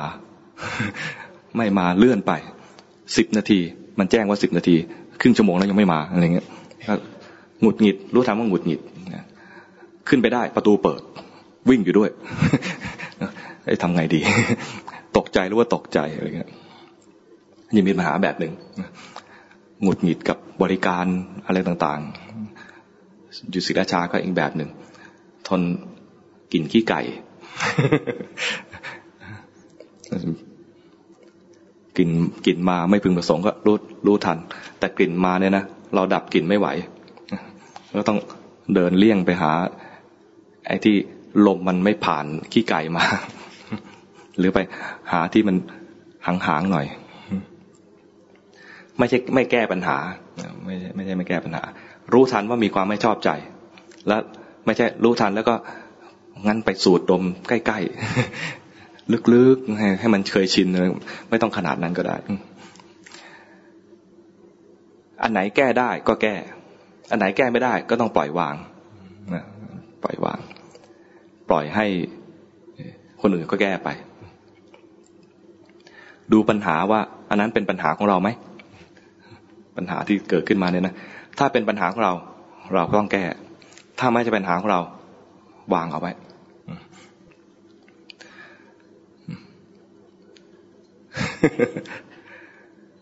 ปัญหาแท้ๆเลยเนี่ยนะ มันคือปัญหาที่เป็นตัวชีวิตแท้ๆ มีชีวิตเกิดขึ้นมาเนี่ย มีปัญหาแล้วังนั้นถ้าจะให้หลุดพ้นจากปัญหาหรือให้เผชิญปัญหาด้วยปัญญาเนี่ยนะก็ต้องมาเผชิญหน้ากับตัวปัญหาของมันแท้ๆปัญหาแท้ๆคือชีวิตนี้ มีชีวิตจึงมีปัญหา อย่าปรารถนาว่าชีวิตนี้อย่ามีปัญหา เพราะว่าเป็นไปไม่ได้ ให้มาเผชิญปัญหาด้วยการรับรู้ความจริงของปัญหา ปัญหาตั้งอยู่ได้ เพราะมีชีวิตนี้คือมีกายนี้และมีใจนี้ ถ้าเรารู้ความจริงของกายนี้ใจนี้อย่างท่องแท้ขึ้นมา จะไม่มีปัญหาเหมือนที่พระอาหารหันต์ทั้งหลายท่านมีชีวิตอยู่โดยที่ไม่มีปัญหา ไม่มีทุกข์เกิดขึ้นนั่นเอง พระโสดาบันมีความเข้าใจระดับหนึ่ง เห็นว่ากายนี้ใจนี้ไม่ใช่เรา ท่านก็ยังมีปัญหาอยู่นะ ยังมีปัญหาอยู่ ยังเห็นแล้วยังมีราคะอยู่ เห็นแล้วยังมีโทสะอยู่ ได้ยินแล้วมีราคะอยู่ ยังมีโทสะอยู่ ยังฟุ้งซ่านได้นะ ยังมีปัญหาอยู่ ท่านก็ยังมีเรื่องที่ต้องเรียนต่อไป คือเรียนว่ากายนี้เป็นอย่างนี้ใจนี้เป็นอย่างนี้ต่อไป ใครที่จะเรียนกายนี้เป็นอย่างนี้ก็คือคนที่เขาทาสมถะได้มาดูกาย เพราะเหมาะอย่างที่บอกแล้วว่ากายานุปัสสนาสติปัฏฐานเหมาะสำหรับสมถะญาณิกนะคนทำสมถะไม่ได้ก็มันยังไม่ต้องเป็นมันต้องดูกายดูใจไปเลย จริง ๆ ดูใจเนี่ยสำคัญกว่า เพราะว่าสุขทุกข์ทั้งหลายเนี่ย ตัวปัญหาแท้ๆคือตัวที่อยู่ที่ใจ ใจเป็นใหญ่ใจเป็นนาย ถ้าใจไม่มีปัญหาซะแล้ว ถึงแม้กายจะมีปัญหานะก็ไม่เป็นทุกข์เคยเคยไหมอยู่ในสภาวะที่กายจริง ๆ แล้วเป็นทุกข์แต่ใจเป็นสุขมีไหมเคยไหมนึกออกไหมไม่เคยเหรอเคยถูกลูกดึงผมไหม ตอนลูกดึงผมเนี่ยนะเจ็บหัวนะแต่มีความสุขโอ้ยลูกเรา น่ารักจริง ๆ แข็งแรงจังเลยเห็นไหมเห็นไหมเคยไปหาหมอนวดไหมถามผู้หญิงผู้ชายด้วย นวดถูกเส้นนะจะโอ้ยแต่มีความสุขอร่อยมัน ถ้าจับไม่ดีไม่โอ้ยนะรู้สึกว่าหมอคนนี้ไม่เก่งนะมันมี มันมีแยกกันนะ สุขทางกาย ทุกทางกาย สุขทางใจ ทุกทางใจ ตัวสำคัญคือใจ สุขทุกทางใจ ถ้าเป็นแฟนกันนะหยิกกัน โอ้ยเจ็บแต่มีความสุขนะวันไหนมันไม่หยิกเราไปหยิกคนอื่นนะใช่ไหมถลึงตาใส่เลยนึกออกนะ สิ่งที่เราจะต้องเรียนรู้คือเรียนรู้ความจริงของชีวิตนี่แหละ ตัวต้นต่อปัญหาจริง ๆ คือชีวิต ไม่ใช่คนอื่น มีมีพราหมณ์คนหนึ่ง มีคนหนึ่งมาถามพระพุทธเจ้าว่า ผมมีความคิดอย่างนี้ขึ้นมาว่า สุขทุกข์ทั้งหลายนี่ที่เกิดขึ้นมาเนี่ย เป็นเพราะคนอื่นทำพระพุทธเจ้าตรัสว่า เขาถามว่าสุขทุกข์ทั้งหลายเนี่ยเกิดขึ้นเพราะคนอื่นทำใช่ไหมถามนี้นะพระเจ้าตรัสว่าถามผิดถามใหม่แสดงว่าไม่ใช่คนอื่นงั้นสุขทุกข์ทั้งหลายที่เกิดมาเนี่ย เพราะเราเพราะเราเอง ใช่ไหมครับพระเจ้าก็ถามผิด ถามใหม่ โจทย์ผิด ตั้งโจทย์ผิดเออไม่ใช่เหรอถ้าเป็นเราจะทำไงคำถามใหม่นะเป็นเราก็ต้อง ตาพรามนั้นก็เขาก็ไม่ใช่ เราก็ไม่ใช่ งั้นทั้งเขาทั้งเรา ช่วยกันสร้างปัญหา ช่วยกันสร้างสุขและทุกข์นี้ขึ้นมา ใช่ไหมครับ พระเจ้าก็ตรัสตอบว่า ถามผิดถามใหม่โยมบางคนยังไงกันแน่เนี่ย เอ๊ะงั้น สุขและทุกข์ทั้งหลายเนี่ย เกิดขึ้นลอยๆไม่ใช่เขาไม่ใช่เราแล้ว ไม่ใช่ทั้งเขาทั้งเรา เกิดขึ้นลอยๆใช่ไหมครับ ถามผิดถามใหม่ ตั้งโจทย์ผิด แก้ปัญหาก็ผิด เพราะตั้งโจทย์ผิดพระเจ้าปล่อยให้งงไปก่อนนะปล่อยให้งงงงไป แล้วเขาก็ยอมรับนะข้อดีของเขานะข้าแต่พระองค์ผู้เจริญกระหม่อมฉันงงไปหมดแล้วบอกหม่อมฉันงงไปหมดแล้ว มันคืออะไรเขาก็ไม่ใช่ต้นเหตุ เราก็ไม่ใช่ต้นเหตุ ทั้งเขาทั้งเราก็ไม่ใช่ แล้วก็ยกให้ อะไรก็ไม่รู้ไปเรื่อยๆนะก็ไม่ใช่อีกต่างหากตกลงมันคืออะไรกันแน่ ถึงความงงพระเจ้าบอกสมควรที่จะงง จริง ๆ แล้วมันไม่ใช่เขาไม่ใช่เรา ไม่ใช่เขาไม่ใช่เรา และไม่ใช่ทั้งเขาทั้งเรา เพราะว่าตั้งแต่คิดว่ามีเขามีเรานั่นแหละ ผิดเลย สุขและทุกข์เกิดขึ้นเพราะอะไร เกิดขึ้นเพราะตากระทบรูป แล้วเกิดรูปนั้นน่าพอใจ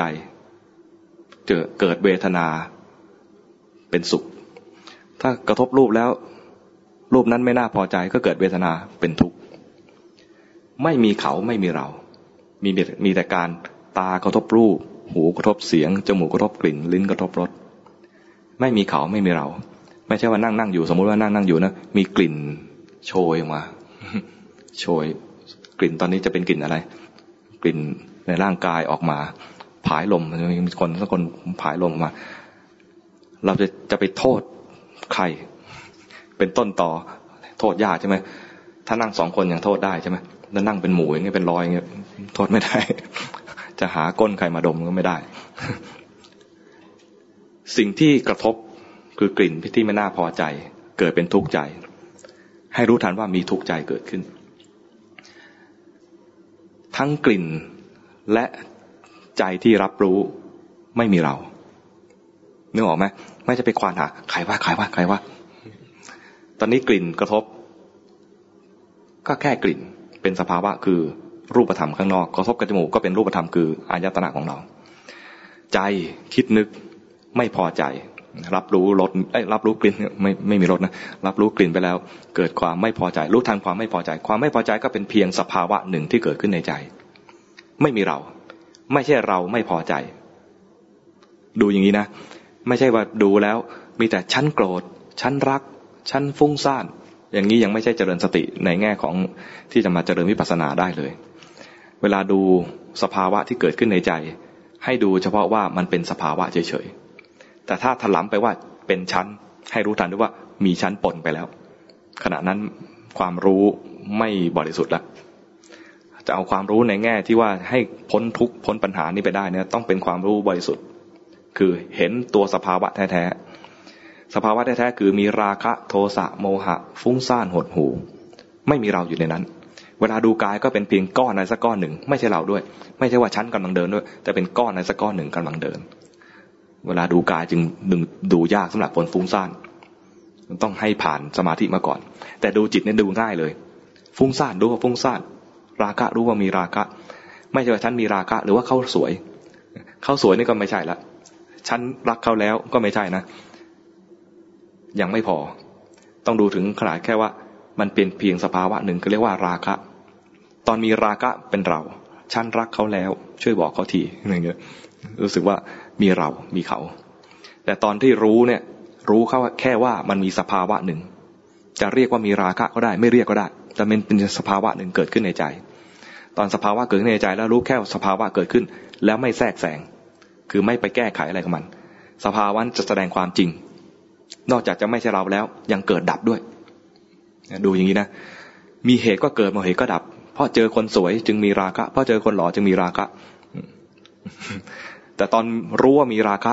รู้ทันว่ามีราคะเฉยๆ ไม่มีแม้กระทั่งความเป็นเรา แต่ความความรู้อันเนี้ยจะเกิดเกิดดับดับ ไม่ใช่ว่าอะไรพอเห็นอย่างนี้แล้วจะกลายเป็นกลายเป็นโสดาบันเลยนะ ไม่ใช่อย่างนั้นนะจะเป็นความรู้ที่ยืนยัน เป็นเขาเรียกอะไร เป็นข้อมูล เป็นข้อมูลให้กับจิต ว่าสภาวะนี้เป็นอย่างนี้มีอยู่จริง ๆ สภาวะที่มันไม่มีอะไรเป็นเป็นแค่สภาวะหนึ่งที่เป็นอกุศลเกิดขึ้นเมื่อกี้นี้ พอรู้ปุ๊บตอนรู้นี่เป็นกุศลเกิดขึ้นมา เป็นสภาวะที่รู้ สมมุติเรียกว่าเป็นมีสติไอตอนที่มีราคะ สมมุติเรียกว่าเป็นมีราคะ เรียกอย่างหนึ่งว่าขาดสติเรียกว่าเผลอก็ได้ เผลอไปรักเขาแล้ว เผลอไปโกรธเขาแล้วอย่างเงี้ยสภาวะทั้งหลายถ้ารู้สภาวะนั้นจะยืนยันว่าเกิดดับและไม่ใช่เรา ดูงี้ไปเรื่อยๆ กุศลอีกตัวหนึ่งที่น่าจะเรียน นอกจากจะเรียนว่ามีอะไรเกิดขึ้นแล้วเนี่ยนะ บางทีไม่พอ ไม่พอที่จะให้เกิดการพ้นจากปัญหาของชีวิตไปได้ แค่สติถ้าไม่พอก็ต้องมีกุศลอีกตัวเรียกว่ามีสมาธิ สมาธิแปลว่าจิตตั้งมั่น จิตตั้งมั่น อยู่ๆจะไปทำเนี่ยนะอาตมาเชื่อว่าพวกเราเนี่ยทำไม่ได้ เพราะว่าเป็นสภาวะที่เราไม่คุ้นเคยเลยไม่คุ้นเคยคือ ไม่เคยเจอ ไม่เคยเจอหรือคือไม่เคยมีด้วยนั้น เวลาเจริญสติเนี่ย มันง่ายตรงที่ว่า แค่รู้ว่าเมื่อกี้มีอะไรเกิดขึ้น รู้ทันสภาวะที่เรามีอยู่ รู้ว่าเมื่อกี้มีราคะ รู้ว่าเมื่อกี้มีโทสะ รู้ว่าเมื่อกี้มีโมหะ รู้ทันสิ่งที่เกิดขึ้นจริง ๆ แต่ตอนที่จะทำจิตตั้งมั่นเนี่ย ไม่เคยมีจิตตั้งมั่น เคยมีแต่จิตตั้งแช่ รู้จักไหมมันต่างกันนะ จิตตั้งแช่เป็นยังไง เช่น ดูอะไรดี ดูดอกไม้ ดอกไม้ เอาจิตมาอยู่กับดอกไม้เนี่ยนะ แล้วถ้าทำสมาธิคือเอาจิตอยู่กับดอกไม้ นิ่งๆนานๆได้ เรียกว่าใช้ดอกไม้เป็นอารมณ์ในการทำสมาธิ ถ้าอยู่นี่นิ่งได้จนเป็นเอกคตาก็ได้ทำปฐมฌานจากการทำคือดูดอกไม้ ใช้ดอกไม้เป็นอารมณ์ ถ้าใกล้ตัวเข้ามาหน่อย ดูลมหายใจ ดูลมหายใจเนี่ย จิตก็ต้องมาจดจ่ออยู่กับลมหายใจ ถ้าอยู่ลมหายใจได้นิ่งๆนานๆ ไม่วอกแวกไปไหนเลย ไม่ฟุ้งซ่านไปไหน ก็จะได้สมาธิจากการมีลมหายใจเป็นอารมณ์แต่จิตตั้งมั่นไม่ใช่อย่างนี้ จิตตั้งมั่นคือจิตไม่เคลื่อน บางคนอาจจะเอ๊ะอ้าวอยู่จมูกมันเคลื่อนเหรอเคลื่อนแล้ว เคลื่อนจากความรู้สึกตัวธรรมดากลายเป็นมาจดจ่ออยู่ตรงนี้ ทีแรกตมาไม่เข้าใจตมาทำกรรมฐานทีไรนะก็คือ จดจ่อลมเข้ากระทบตรงไหนก็รู้ ลมออกกระทบตรงไหนก็รู้คือจดจ่ออยู่ที่ ตรงลมกระทบที่ช่องจมูก คิดว่านี่คือสมาธิที่ถูกต้องแล้ว ไปหาครูบาอาจารย์นะอยู่ต่อหน้าท่านเราก็ทำกรรมฐานคือทำตัวนี้ ท่านบอกเพ่งแล้วครับ เพ่งแล้วเหรอพยายามปล่อย บางทีก็ไปนะท่านกำลังสอนพระองค์อื่นอยู่แล้วก็ฟุ้งซ่าน เห็นโยมเดินไปเดินมาก็ฟุ้งซ่านไปแต่พอท่านเริ่มสอนมาใกล้ ๆตัวเรา เราก็รู้สึกว่าเอาละเราต้อง ทำดีให้พ่อดูประมาณนี้ทำดีของเราคือทำกรรมฐานที่เราคิดว่าดี พอทำกรรมฐานตรงนี้ปุ๊บตอนฟุ้งซ่านนะท่านไม่ทักเลยนะพอเรามาจดจ่ออยู่ช่องจมูกท่านบอกเลย เพ่งแล้วครับ พอเพ่งแล้วพอพอท่านทักนะเราก็ฮะนี่เพ่งแล้วเหรอในใจเราไม่รู้ไม่ได้บอกว่าเพ่ง ใจเราบอกแค่ว่ากำลังปฏิบัติกำลังทำกรรมฐาน เพราะคำพูดเนี่ย มันหลอกใจอยู่ แต่สภาวะเนี่ยมันโชว์ สภาวะมันโชว์ให้ครูบาอาจารย์ดูว่า เนี่ยเพ่งแล้ว เพ่งเนี่ยจิตเคลื่อนด้วย จิตเคลื่อนออกมาที่จมูกนี่ ไม่เข้าใจเลย ท่านพักอยู่เป็นปีๆ ท่านทักเนี่ยอาการอย่างนี้นะ เป็นปีๆ เราพอถูกท่านทักว่าเพ่งแล้วเราก็พยายามปล่อย แต่ปล่อยก็กลัวมันจะหลุดแล้วพยายามปล่อยพยายามปล่อยท่านบอกยังประคองอยู่นะครับ ประคองคือเพ่งเล็ก ๆ เพ่งเพ่งนิดหน่อย แล้วก็ไม่เข้าใจ จนกระทั่งท่านมาสอนโยม ให้ทำกรรมฐาน เวลาสอนให้ทำกรรมฐานเนี่ยท่านจะบอกโยมว่า ก่อนทำกรรมฐานให้ยิ้มหวานหวานก่อน ยิ้มหวานหวานโยมลองยิ้มสิยิ้มหวานหวานเออเออเออแต่บางคนยิ้มแย่ๆยิ้มหวานหวานท่านให้ยิ้มหวานก่อน แล้วเห็นกายหายใจไม่เพ่งลมคำนี้จำให้ดีนะ เห็นกายหายใจไม่เพ่งลม ท่านก็สอนโยมมาหลายครั้งอาตมาก็เวลามาสอนพระนั้นไม่ได้สอนอย่างนี้ แต่เวลาไปสอนโยมคือสอนออกใหม่เนี่ยจะสอนอย่างนี้ ความรู้สึกของอาตมาคืออ๋ออันนี้เป็นเทคนิคสอนโยม เป็นอะไร เป็นเรื่องที่ไม่จำเป็น เป็นเรื่องที่โยมจะทำไป แต่พระเนี่ยนะต้องเทคนิคเทคนิคแบบ กระจอกกระจอกนี้ไม่ต้องทำประมาณนี้นึกในใจว่าอันนี้เป็นเรื่องของโยมของพระนี่มาเอาแก่นเอาแก่น ไม่ได้ทำตามเลย จนมีอยู่ครั้งหนึ่งคิดว่า เออเราก็มาคุยกับโยมมาสอนโยมอยู่ น่าจะเอาเทคนิคนี้นี่มาสอนโยมบ้าง คือไอ้ยิ้มมันหวานก่อนเนี่ยนะจนถึงวันหนึ่งท่านก็จะมาสอน เรารู้แล้วเดี๋ยวจะมาสอนแบบนี้แหละ ในใจคิดว่าจะมาสอนโยมเนี่ยนะเกิดมีความสำนึกอย่างหนึ่งว่า ถ้าเราไม่เคยทำเลยเนี่ยนะแล้วมาสอนโยมเนี่ยดูไม่ค่อยรับผิดชอบเท่าไหร่ ถ้าโยมถามอะไรขึ้นมาแล้ว ไม่เคยผ่านมาเลยนะมันตอบก็ไม่ได้ ก็เลย เดี๋ยวเราจะทำตาม เดี๋ยวเราจะทำไอ้เทคนิคนี้ดู ท่านบอกว่าอ้าวยิ้มหวานๆก่อนแล้วก็ยิ้มหวานตอนนั้นกล้ายิ้มเพราะว่านั่งหน้า โยมนั่งหลังไม่เห็น ถ้าเกิดนั่งเห็นอย่างเงี้ยไม่กล้ายิ้มยิ้มหวานยิ้มหวาน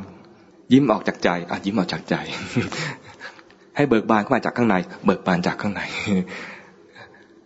แล้วเห็นกายหายใจไม่เพ่งลม ก็เห็นกายหายใจไม่เพ่งลมทำได้แป๊บเดียวนะแล้วท่านพูดอะไรยังไม่รู้ เพราะเราโมแต่เห็นกายหายใจไม่เพ่งลม ปรากฏว่า พอเห็นกายหายใจไม่เพ่งลมเพียงแป๊บเดียว ด้วยความฟุ้งซ่านนะเป็นพระฟุ้งซ่านนึกสงสัยที่กูทำขออภัยนะเวลาพูดในใจเนี่ยพูดแบบหยาบๆหน่อยเอ๊ะถูกเปล่าเนี่ย ที่ทำอยู่นี่ถูกหรือเปล่า เห็นกายหายใจไม่เพ่งลม เราก็พยายามเห็นกายหายใจไม่เพ่งลมไปทำไปเนี่ยนะ หายใจได้น่าจะคู่เดียว หายใจเข้าหายใจออกเพียงคู่เดียวเท่านั้นเอง สงสัยนี้ขึ้นมา พอสงสัยปุ๊บ ด้วยความเคยชิน เราเคยดูลมหายใจคือที่ช่องจมูกนี่เห็นกายหายใจไม่พลมเพียงแป๊บเดียวนะ มันเข้ามานี่เลย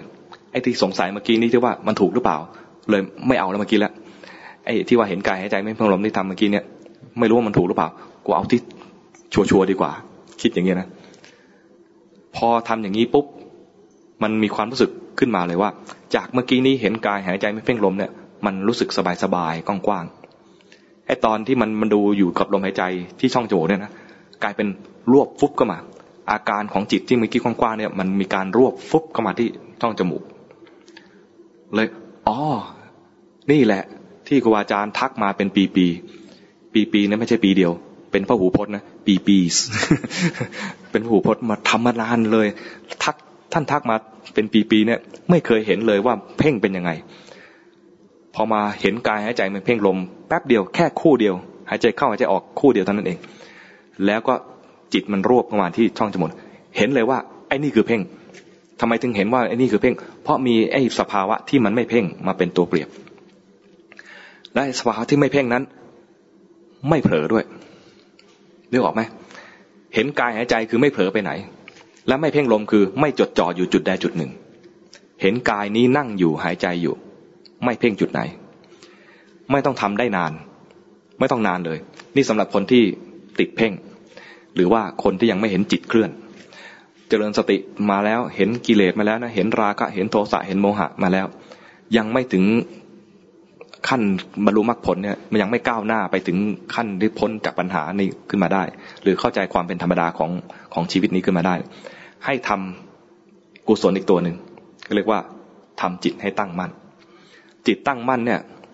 ถ้ายังทำให้เป็นอย่าไปทำงงไหมอย่าไปทำจิตตั้งมั่นอย่างที่ยังทำไม่เป็น มันจะไม่ได้จิตตั้งมั่น จะเป็นจิตตั้งแช่ อย่างที่อาตมาแช่อยู่ที่จมูก นี่ตั้งแช่ ไป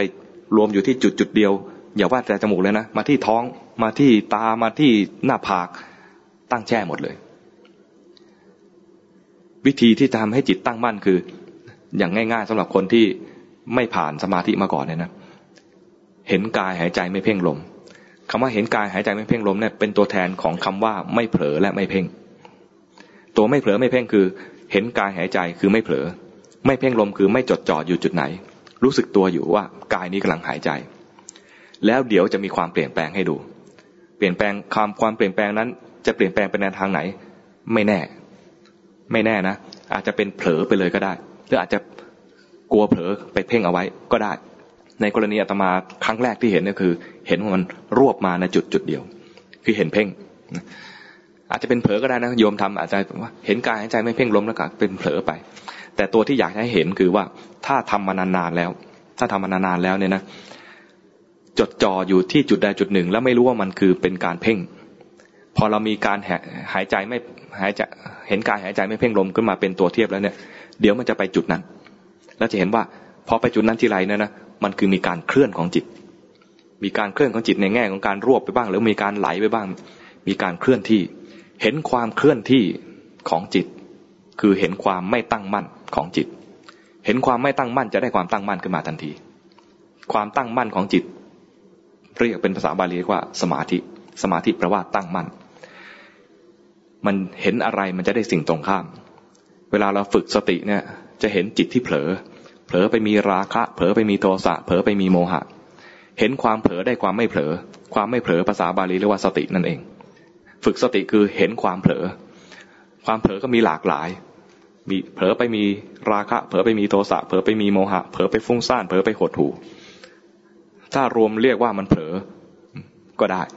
เห็นความเผลอได้ความไม่เผลอ เห็นความเผลอได้สติ เวลาฝึกสมาธิก็อาศัยทักษะจากการเห็นความเผลอนี่แหละแต่เป็นความเผลอในแง่ที่ว่า เผลอรวบ เผลอเคลื่อน เผลอไปจดจ่ออยู่จุดใดจุดหนึ่ง เห็นความเคลื่อน เห็นความรวบของจิต มันคือความไม่ตั้งมั่น เห็นความรวบความเคลื่อนของจิต ได้ความตั้งมั่นพอดี เป็นการฝึกจิตตั้งมั่นของคนที่เป็นพวกวิปัสสนาญาณิก คือยังไม่ผ่านฌานมาก่อน แต่มันจะทำให้ได้สมาธิแบบชั่วคราวแบบแบบแต่ถ้าทำได้บ่อยๆ เห็นเดี๋ยวก็เคลื่อนเดี๋ยวก็เคลื่อน มันจะกลายเป็นเดี๋ยวก็มีเดี๋ยวก็มีเดี๋ยวก็มีเดี๋ยวก็กลายเป็นจิตตั้งมั่นเดี๋ยวจิตตั้งมั่นเดี๋ยวจิตตั้งมั่นกลายเป็นสมาธิที่มันมีทีๆเหมือนคล้ายๆจะต่อเนื่อง ตอนที่จะเกิดมรรคผล ไม่จำเป็นจะต้องมี ไอ้ตัวนี้ คือจิตตั้งมั่นเนี่ยนานๆ ไม่จำเป็นต้องมีนานๆ เอาแค่มินิมัม เราเราไม่มีศักยภาพพอที่มันให้เกิดนานๆเนี่ยนะ เอาแค่มินิมัม เอาแค่พอสมควรที่จะเกิดมรรคผลได้ ไอ้พอสมควรเกิดมรรคผลได้เนี่ย ไม่กี่ขณะ จิตตั้งมั่นไม่ต้องมาก ไม่กี่ขณะ เราอาศัยปัญญาของเรามีเยอะๆเนี่ย มีตัวตั้งไว้ก่อนคือมีปัญญา เห็นแล้วว่าจิตมันเกิดดับ เห็นแล้วว่าเดี๋ยวก็มีราคะ เดี๋ยวก็รู้ตัวราคะดับ เดี๋ยวก็มีโทสะพอรู้ตัวแล้วโทสะดับ มีมีไอ้ตัวนี้นำแล้วมีปัญญานี้นำแล้วพร้อมที่จะเห็นไตรลักษณ์ของสภาวะแล้วเหลือแต่อย่างเดียวคือ จิตตั้งมั่นจิตตั้งมั่นนี่ต้องทำกลายเป็นว่าคนที่ทำสมาธิอาจจะได้จิตตั้งมั่นก่อน แต่ปัญญายังไม่มา แต่เราเนี่ยปัญญามาแล้ว แต่จิตยังไม่ตั้งมั่นก็ต้องฝึกตัวนี้ ฝึกไอ้ที่เราบกพร่อง บกพร่องอยู่ เห็นว่าจิตเคลื่อนได้จิตตั้งมั่น เห็นจิตเผลอได้สติ เห็นว่ามันเผลอเอง ถ้าเห็นเผลอเองนะเมื่อกี้ไม่อยากเผลอเลยมันเผลอเอง มันไม่อยากเคลื่อนเลยมันเคลื่อนเอง เห็นว่ามันทำงานเอง เราจะเห็นลักษณะของสภาวะคืออนัตตา เห็นอนัตตาเมื่อไหร่แสดงว่าเจริญปัญญาอยู่ในเส้นทางวิปัสสนาทันทีนั้นที่เราจะฝึกให้มันให้มันเกิดปัญญาขึ้นมา เพื่อจะพ้นทุกข์พ้นปัญหาไปเนี่ยนะ พ้นปัญหาคืออยู่กับปัญหาได้โดยที่ไม่ทุกข์ก็คือรู้เท่าทันความจริงว่ามันเป็นธรรมดาอย่างนี้ เห็นสภาวะเผลอไปบ้าง เคลื่อนไปบ้าง มันเป็นอย่างนี้จริง ๆ มีอย่างนี้จริง ๆ พอมีอย่างนี้เกิดเกิดขึ้นมาแล้วเนี่ยเกิดปัญญาขึ้นมาแล้วเนี่ย จะอยู่กับปัญหาได้โดยที่ใจไม่ทุกข์ปัญหาก็ยังอยู่นะแต่ใจไม่ทุกข์แล้วเวลาแก้ปัญหาก็จะแก้ได้ตรงจุด ไม่สร้างปัญหาใหม่เข้าใจไหมแก้ปัญหาก็จะแก้ได้ตรงจุดมากขึ้น ไม่สร้างปัญหาใหม่ โดยที่เราเองก็ไม่สร้างปัญหาใหม่ แล้วก็หลักเข้าไปเข้าไปแก้ปัญหาก็ช่วยให้ปัญหานั้นคลี่คลาย พอจะช่วยอะไรได้บ้างหรือเปล่าเอ๊ะมีเวลาไหมเนี่ยหมดแล้วหรือยังมียังมีเหรอ ถ้าถ้ามีเวลาเนี่ยจะเล่านิทาน มีคนคนหนึ่งนะท่านนึกถึงคนที่มีปัญหาชีวิตเนี่ยเรามาจะนึกถึงคนคนหนึ่ง เคยรู้จักนางปตาจาราไหมใครใครรู้จักบ้าง ใครไม่รู้จักบ้าง นางปตาจาราเนี่ยเป็นลูกสาวเศรษฐี ในสมัยพุทธกาล พ่อแม่เนี่ย เตรียมเจ้าบ่าวไว้ให้ เจ้าบ่าวก็คือเป็นเศรษฐีด้วยกัน แต่นางปตาจาราไม่ชอบไปชอบกับคนสวน คนสวนก็คงจะหล่อแล้วก็น่าจะบึกบึน เลยบอกคนสวนว่า ถ้ารักเราจริง พาเราหนี ถ้ารักน้องจริง อย่าทิ้งน้องนะ พาหนีพาหนี ก็นัดกันไป หนี หนีก็ไปอยู่ชายแดน อยู่ชายแดนก็ทนลำบากนะ เพราะตัวเองเป็นลูกเศรษฐี เวลามาอยู่ก็ต้องมาผงข้าวทำอาหารเองพาฟืนอะไรเงี้ยสามีก็ช่วยทำงาน อยู่กันด้วยความสุขบ้างทุกบ้าง แต่ว่าไม่มีเรื่องนอกใจ พอใจตัวเองก็พอใจแม้แม้จะลำบากได้รับทุกข์ก็พอใจ อยู่ไปอยู่มาก็ท้องก็ปกติอยู่ท้องขึ้นมาก็ผู้หญิงก็อยากจะกลับบ้าน เพราะว่าพอท้องแก่แล้วเนี่ย ผู้หญิงก็จะอาจจะไปอยู่ในที่ที่มั่นใจ มาคลอดอยู่ในชายแดนอย่างนี้น่าจะอันตราย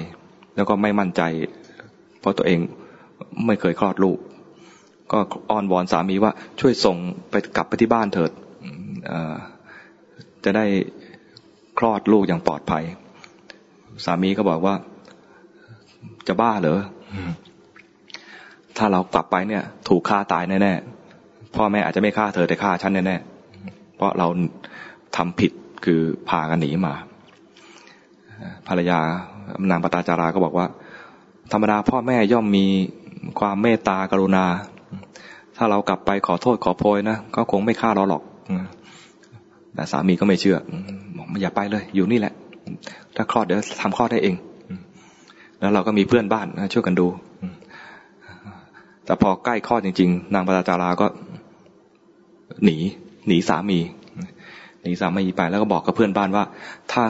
ผัวฉันมานะช่วยบอกด้วยว่าฉันไปบ้าน ไม่กล้าลาผัว ไม่กล้าลาสามี เพราะว่าเดี๋ยวก็ถูกถูกห้ามตัวเองก็ท้องแก่ใกล้คลอดเต็มทีเดินทางไปก็ไป ไปไม่ทันถึงไหนเลย พอสามีกลับมาเห็นว่าภรรยาคือนางปราจาราไม่อยู่ก็ถามเพื่อนบ้านเพื่อนบ้านบอกไปแล้ว ไปหาพ่อแม่เขาแล้วก็รีบวิ่งตาม ไปทันกัน พอทันปุ๊บ กลับบ้านไม่ทันละเมื่อแต่ยื้อไปยื้อมา ให้ฉันไปเถอะ อย่าไปเลย ยื้อไปยื้อมาคลอดตรงนั้นเองพอคลอดตรงนั้นก็สามีก็ทำหน้าที่หมอตำแย แล้วก็บอกกับภรรยาว่าอะไรเรื่องที่เราจะไปบ้านเนี่ย หมดแล้ว หมดเรื่องแล้ว คือจะไปคลอดที่บ้าน ตอนนี้มันคลอดแล้ว เพราะนั้นเหตุที่จะไปหมดแล้ว กลับบ้านเถอะ กลับบ้านเราเถอะกลับก็กลับกลับ กลับไป กลับไปอยู่ได้ไม่นานก็ท้องอีกธรรมดา นี่ธรรมดานะไม่ใช่ปัญหาจะว่าปัญหาก็ได้เพราะเริ่ม พอท้องใหญ่ขึ้นมา ก็เริ่ม คิดแบบเดิมอีก ท้องใหญ่อีกแล้ว จะคลอดอีกแล้วพี่พาฉันกลับบ้านเถิด พี่ก็บอกว่ากลับไปก็ตายอีกแหละ ก็ไม่ไป ก็หนีอีก พอใกล้ใกล้คลอดอีกทีก็หนีไปอีก พอหนีไปครั้งที่สองก็ตามอีก สามีก็ตามไป ตามไปก็ไปเจอกันกลางทาง ปรากฏว่าตอนเจอนั้น ฝนตก เหมือนเมื่อคืนเนี่ย เมื่อคืนกรุงเทพตกปะเหรอศรีราชาตก ตกหนักเลย นี่พูดถึงในเรื่องนะศรีราชาก็ตกหนักเหมือนกัน ตกหนัก ปรากฏว่า พอพอเจอกันแล้วภรรยาบอกโอ้ยจะคลอดแล้ว สามีก็รู้งาน พอก็ใกล้คลอดก็ต้องไปหาฟืน มาต้มน้ำใช่ไหมใครใครเคยคลอดกลางป่าบ้างหาฟืนมาต้มน้ำเพื่อจะมา อาบน้ำให้ลูก ตอนหาฟืนเนื่องจากว่าฝนตกมันเปียก ก็ต้องไปหาตามไอ้ที่มันมีพุ่มไม้ใหญ่ ๆ ก็เจอพุ่มไม้ไอ้ต้นไม้ใหญ่ ๆ ที่มันคุ้มฝนได้บ้างเนี่ยนะก็มีจอมปลวก เดินไปเดินมาไอ้งูมันอยู่ในจอมปลวก นึกว่าคนเนี่ยไปทำร้ายมันก็ฉก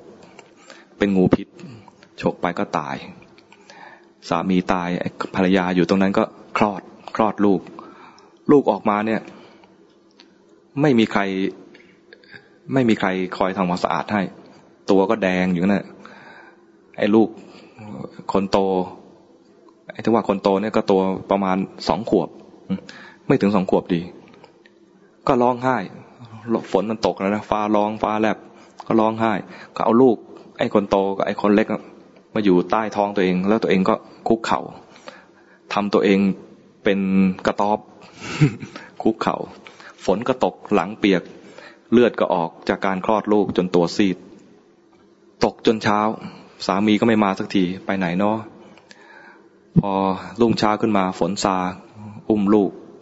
จูงลูก ทั้งอุ้มทั้งจูง ไปหาพ่อ พ่อเจ้าไปทางนี้แหละ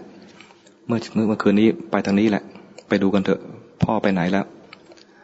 ไปดูก็เห็นพ่อถูกงูกัดตาย ไม่มีแรงแม้กระทั่งจะ หาฟืนมาเผาศพสามีตัวเอง นึกอย่างเดียวว่า โอ้ ฉันอยู่ตรงนี้ไม่ได้แล้ว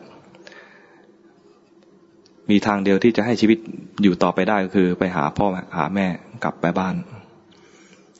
กลับไปบ้านระหว่างทางจะต้องผ่านแม่น้ำแม่น้ำนั้น ก็เมื่อคืนฝนตก น้ำก็แรง ดูแล้วน้ำแรงมาก ไปคนเดียวไปได้ แต่ถ้าอุ้มลูกด้วย และจูงลูกอีกคนด้วย จูงคนโตอุ้มคนเล็กไปไม่รอดแน่เพราะตัวเองเพิ่งคลอดเมื่อเมื่อเช้านี่เอง เมื่อเช้ามืดนี่เอง ก็เลย เอาละบอกลูกคนโตอยู่ตรงนี้นะรอแม่ตรงนี้นะอย่าไปไหนนะเดี๋ยวแม่จะเอาน้องเนี่ยไปไว้ฝั่งโน้นเดี๋ยวแล้วเดี๋ยวแม่จะกลับมาสองขวบเนี่ยพูดได้ยังพูดได้แล้วเนาะพอพอพูดรู้เรื่องแล้วนะ รู้บ้างนิดนิดหน่อยหน่อยก็เดินไป เอาลูกคนเล็กเนี่ย ยังไม่ได้อาบน้ำเลย คลอดมาเนี่ยไม่ได้อาบน้ำเลยนะตัวยังแดงอยู่เลย เปื้อนเลือดอยู่ ไปวางฝั่งโน้นหาใบไม้มาลอง จะเดินก็ละล้าละลัง จะจากลูกคนเล็กคือที่เพิ่งคลอดเนี่ยก็ละล้าละลัง จะไม่ไปเลยก็ไอ้ลูกคนโตก็รออยู่ฝั่งโน้นลังเลลังเลหันไปหันมาก็เอาละตัดใจ ต้องไปรับคนโต เดินไปได้กลางน้ำแม่น้ำกว้าง แม่น้ำอินเดียมันจะตื้นตื้นไม่เหมือนเจ้าพยาตรงนี้นะเจ้าพยาเนี่ยมันเดินไปลุยไม่ได้หรอกแต่แม่น้ำอินเดียใครเคยไปในลันชลาเนี่ยจะประมาณอย่างนั้นแม่น้ำตื้นตื้นเป็นทราย เดินไปถึงกลางทางถึงกลางกลางแม่น้ำนกใหญ่ตัวหนึ่งเป็นนกอินทรีนกเหยี่ยวประเภทนั้น เห็นแล้วนึกว่าก้อนเนื้อ ก็มาโฉบโฉบไป โฉบไปตัวเองอยู่กลางแม่น้ำตะโกนไล่ ไปชิวชิวเสียงไม่ถึงนกหรอก แล้วก็นกก็ไม่ได้ไม่ได้กลัวเลยไอ้เสียงตัวนั้น ก็โฉบไปเลย ยิ่งโฉบไปเห็นลูกตัวเองถูกนกโฉบไปก็ยิ่งมานี่มานี่กลับมาก่อนเรียกนก ไอ้ลูกอยู่อีกฝั่งหนึ่งคนโต นึกว่าเรียกตัวเอง นึกว่าเรียกตัวเอง นึกว่าแม่เรียกตัวเอง มันอยู่ตรงนั้นก็อ๋อเรียกแล้วเหรอถึงเวลาเราต้องไปแล้วเหรอก็เดินไป เดินไปไอ้ลูกคนเล็กเนี่ยมันไอ้ลูกคนโตเนี่ยก็ตัวเล็กเกินไปที่จะลุยน้ำได้ ก็ถูกน้ำพัดไป เป็นเราเป็นไง อยู่กลางน้ำเมื่อกี้เพิ่งเห็นศพสามีตัวเอง ตอนนี้คิดจะเอาลูกไปหาพ่อแม่ ทั้งสองคนหายวับไปต่อหน้าต่อตา คนหนึ่งไปบนฟ้าอีกคนหนึ่งไปลงน้ำเสียใจมากเลย ไปไหนไม่ได้แล้ว มีทางเดียวคือกลับไปหาพ่อหาแม่ จริง ๆ ก็ตั้งใจจะกลับหาพ่อแม่ แต่จะเอาลูกไปด้วย ตอนนี้ก็จำเป็นต้องไปคนเดียว ไปถึงเมืองที่เคยอยู่ ตัวเองจากเมืองมาสองสามปี บ้านเมืองเปลี่ยนแปลงไปบ้าง แต่ก็ไม่น่าจะเปลี่ยนไปมาก แต่ทำไมจำจำไม่ได้ทำไมจำจำบ้านตัวเองไม่ได้ อยู่ตรงไหนจำไม่ได้ นึกงงตัวเองนะถามคนที่เดินผ่านมา คุณคุณรู้จักบ้านเศรษฐีชื่อนี้ชื่อนี้ไหมไอคนที่ผ่านมาบอกคุณ อย่าถามเลย อย่าถามถึงบ้านนี้เลยทำไมอะ ฉันอยากจะไปหาเขา โอ้ เรื่อง เรื่องที่ไม่น่าเล่าเลย คือคนอื่นแท้ๆเลยนะยังไม่อยากเล่าเลย ช่วยบอกทีเถิดเกิดอะไรขึ้น อ๋อเมื่อคืนนี้ ฝนตกหนัก ฟ้าผ่า ฟ้าผ่าบ้านเศรษฐี ชื่อนี้ครือหาดนั้นล้มหมดเลย ล้มหมด คนในบ้านตาย ต้องใช้บ้านนั้นอะเป็นฟืน เผาเฉอะเผาหมดเลย ทั้งเศรษฐีภรรยาเศรษฐีและพี่ชายของคือลูกชายคนโต คือพี่ชายของเขาเนะี่ยพี่ชายของปตาจาราเนะเผาอยู่บนเชิงตะกอนเดียวกัน โดยเอาบ้านนั่นแหละเป็นเชื้อเพลิง ดูสินั่นเองไอ้หนุ่มคนนั้นชี้ดูสิ ควันยังอยู่เลย เป็นเราเป็นไง ใจสลายไหมพึ่งได้รับทุกโศก อย่างสาหัสเมื่อกี้นี้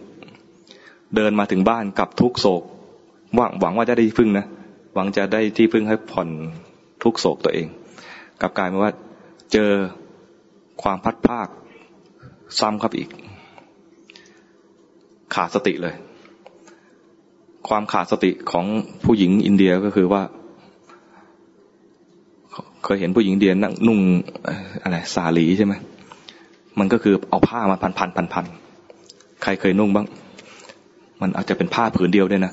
พันพันพันพันพอขาดสตินะผ้าหลุดพอหลุดแล้วเนี่ย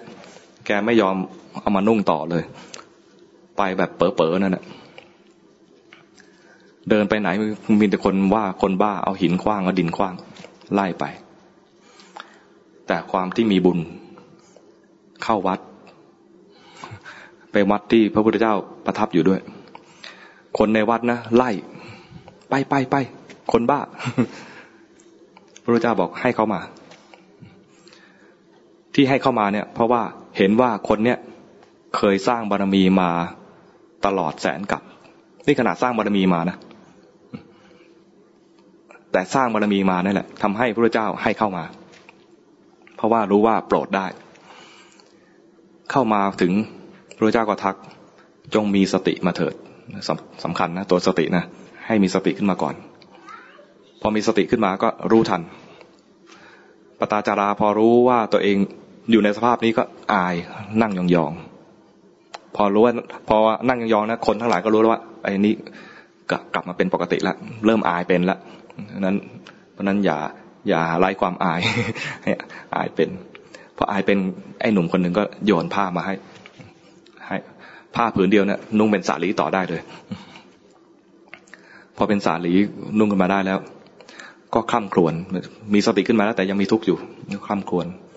บอกตัวเองเนี่ยมีทุกข์อย่างนี้พัดพากจากสามีจากลูกจากพ่อแม่และพี่พี่ชาย เล่าเหตุการณ์ให้ฟังพระเจ้าตรัสว่าน้ำตาของสัตว์โลกทั้งหลายเนี่ย มากยิ่งกว่ามหาสมุทรมหาสมุทรน้ำเท่าไหร่ กี่ลิตร เราชาตินี้น้ำตาถึงลิตรหรือยังยังไม่แน่นะแต่คนทั้งหลายเนี่ย สัตว์โลกทั้งหลายเนี่ย มีทุกข์มีโศก น้ำตามากกว่าน้ำในมหาสมุทรนี่เอาเฉพาะคนเดียว สัตว์เดียว คนเดียว ถ้ายังเวียนตายเวียนเกิดไปอีก ก็ยังมีน้ำตาอีกมากกว่าในมหาสมุทรที่ปรากฏอยู่ขณะนี้ พอนางปตาจาราได้ยินอย่างนั้นก็เลยขอบวชบอกว่าที่พึ่งอื่นไม่มีขอให้พระองค์เป็นที่พึ่ง ให้พระธรรมเป็นที่พึ่ง ให้พระสงฆ์เป็นที่พึ่ง ก็พระองค์ก็อนุญาตให้บวชบวชเป็นภิกษุณี เป็นภิกษุณีก็ยังไม่ใช่บรรลุทันที ก็ทำกรรมฐาน ถือศีลทำกรรมฐานทำสมถกรรมฐานวิปัสสนากรรมฐาน มีอยู่ครั้งหนึ่งไปที่กุฏิไปล้างเท้า ล้างเท้าก็ตักน้ำมาล้างเท้าเอาน้ำมากระบวยหนึ่งล้างเท้าทรายพื้นเป็นทรายนะพอล้างเท้าแล้วน้ำก็ไปได้กระบวยแรกก็น้ำไปหน่อยหนึ่งกระบวยที่สองน้ำไปอีกหน่อยหนึ่งบวยที่สามน้ำไปอีกหน่อยหนึ่งแต่ไปที่ไรแห้งทุกที คือซึมลงใต้ดินทุกที เกิดปิ้งขึ้นมาในใจว่าเหมือนกับชีวิตคน มันไอกระบวยแรกที่มันไปหน่อยหนึ่งแล้วก็ซึมไปเนี่ย เหมือนเด็กๆกก็ตายได้ กระบวยที่สองไปอีกหน่อยหนึ่งก็เหมือนว่าหนุ่มสาวก็ตายได้ กระบวยที่สามที่ลาดไปเนี่ยก็แทนว่าคนแม้จะไม่ตายตอนเด็ก ไม่ตายตอนหนุ่มสาว มันก็ต้องตายอยู่ดี ต้องแก่ตาย คิดอย่างนี้ เกิดมีมีความเข้าใจมาขึ้นมาในใจนี้พอคิดอย่างนี้ขึ้นมา พระพุทธเจ้าทราบ นี่ความพิเศษของพระพุทธเจ้านะ พระองค์สอนทางโทรจิตเลย ส่งส่งกระแสมาให้สอนทางใจ สอนทางไกลด้วย บอกว่า ดีแล้วปตาจารา คิดอย่างนี้ดีแล้ว แต่คิดพิจารณาต่อไปอีก ความเกิดดับของชีวิต มันไม่ใช่แค่ร่างกายเกิดดับนะ จิตนี่เกิดดับอยู่ทุกขณะ จิตเกิดดับอยู่ทุกขณะ เหมือนกับตายอยู่ทุกขณะนั่นแหละไม่ใช่ว่าร่างกายเด็ก ร่างกายหนุ่มสาวร่างกายแก่เกิดดับเท่านั้น ชีวิตนี้มีทั้งรูปและนาม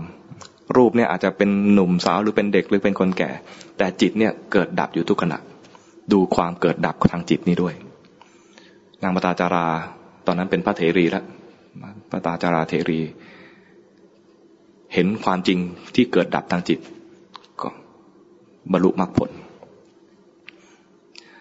พระเจ้าตรัสเป็น คาถาว่า คนเกิดมาร้อยปี ไม่เห็นเกิดดับเลย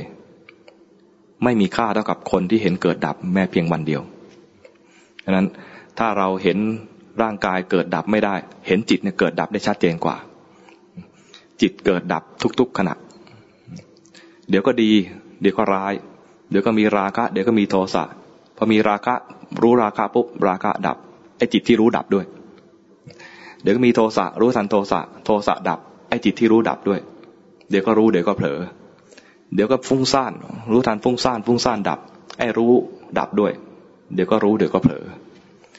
ทั้งดีและไม่ดีเกิดดับให้เห็น แต่เราต้องรู้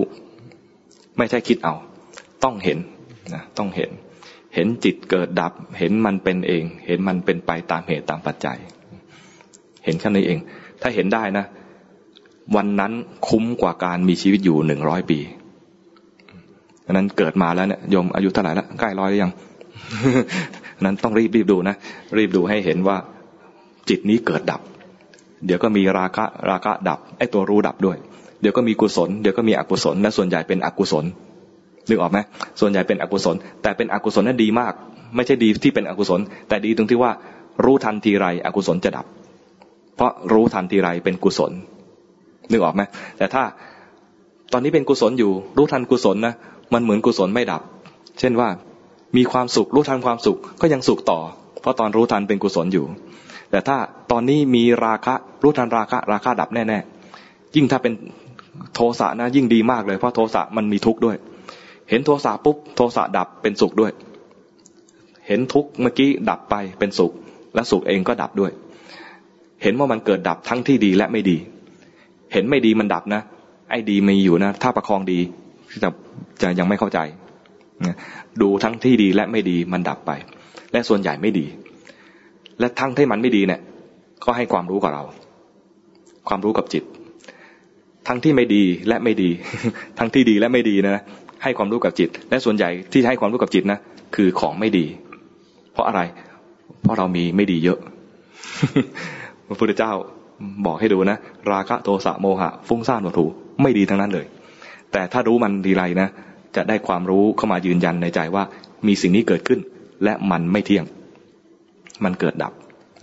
นั้นไปดูนะ ขนาดนางปตาจาราที่ผ่านชีวิตทุกร้อนมาขนาดนั้น ยังสามารถพ้นจากปัญหาพ้นจากทุกนั้นได้ เพราะเห็นเห็นความจริง เห็นความจริงทั้งในแง่รูปธรรม ทั้งในแง่ของนามธรรม พวกเราเนี่ยจะเห็นในความจริงในแง่ของนามธรรมได้ แล้วก็พ้นทุกข์ได้ และอยู่กับปัญหาได้อย่างไม่มีความทุกข์นะลองไปฝึกดู ใครมีปัญหาไหมถามถามแบบนักเลงเกินไปใครมีคำถามไหมดีกว่า เออใครมีปัญหาไหมเหมือนแบบถามแบบนักเลงใครไม่กล้าถามทางไม้ก็เขียนเป็นกระดาษได้ไหมหรือว่ากระซิบกับเจ้าหน้าที่ข้างๆ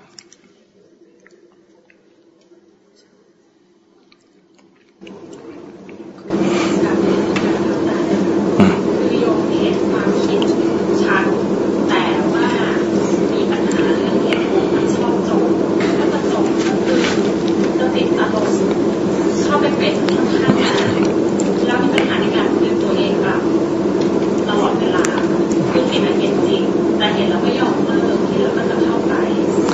ปัญหาตอนนี้นะคือ มันไม่ชอบใจ มันไม่ชอบใจสภาวะนั้น ไอ้จมก็เป็นปัญหาอยู่นะ แต่ว่าเห็นความจมแล้วไม่ชอบใจ ไม่ชอบใจความจมนี้ไม่ชอบใจสภาวะที่ตัวเองเป็นอยู่ขณะนี้ให้รู้ทันว่าไม่ชอบใจ จมเห็นว่าจมแล้วดีนะเห็นว่าจมแล้วดี แต่ว่าพอเห็นว่าจมแล้วไม่ชอบใจ ปัญหาไม่ใช่ว่าจมแล้วปัญหาคือไม่ชอบใจนึกออกไหม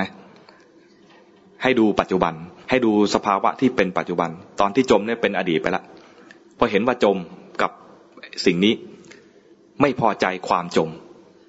ไอ้ตัวปัญหาขณะนี้กลายเป็นว่าไม่พอใจตัวนี้มากกว่า ควรจะมารู้ไอ้ความไม่พอใจตัวนี้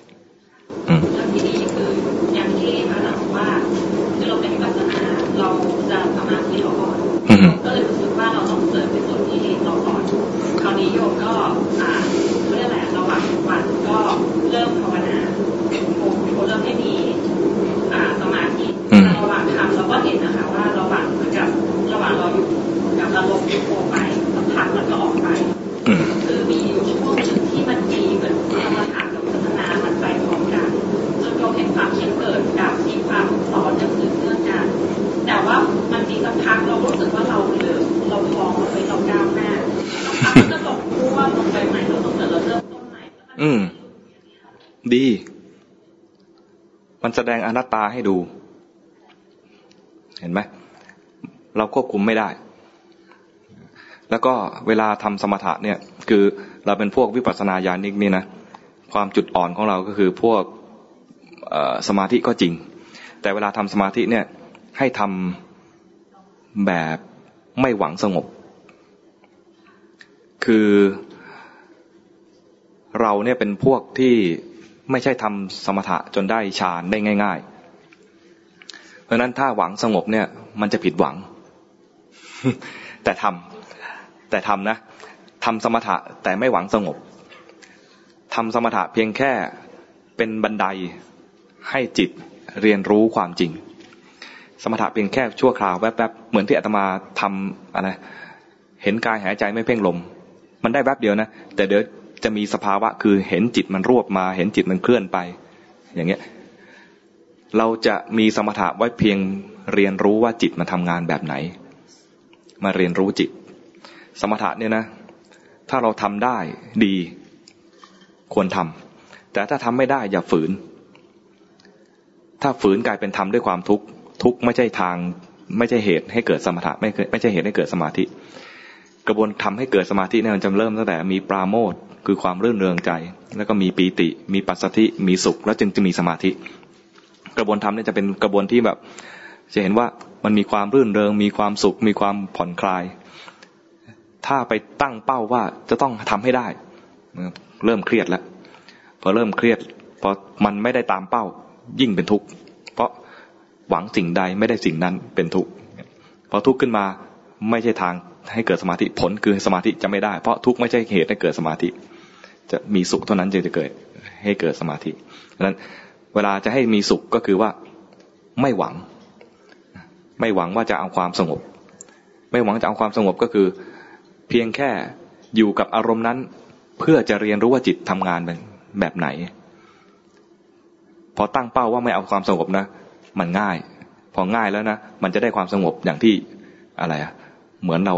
แม้ไม่ตั้งใจก็ได้ เพราะมีเหตุมีเหตุให้เกิดนั้นอย่าไปตั้งเป้าว่าจะเอาความสงบ แต่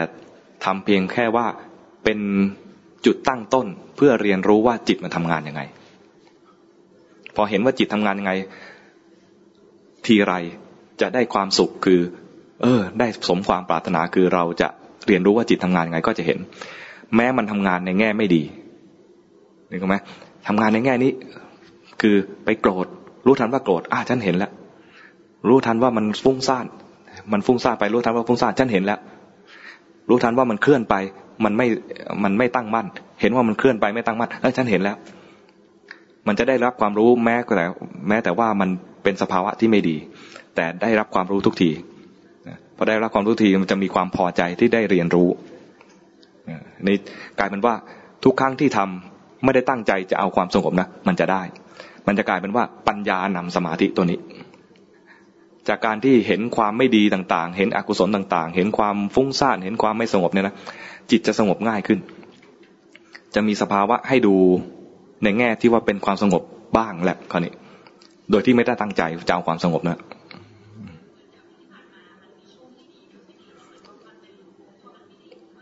ไม่ไม่ให้ดังได้ไหม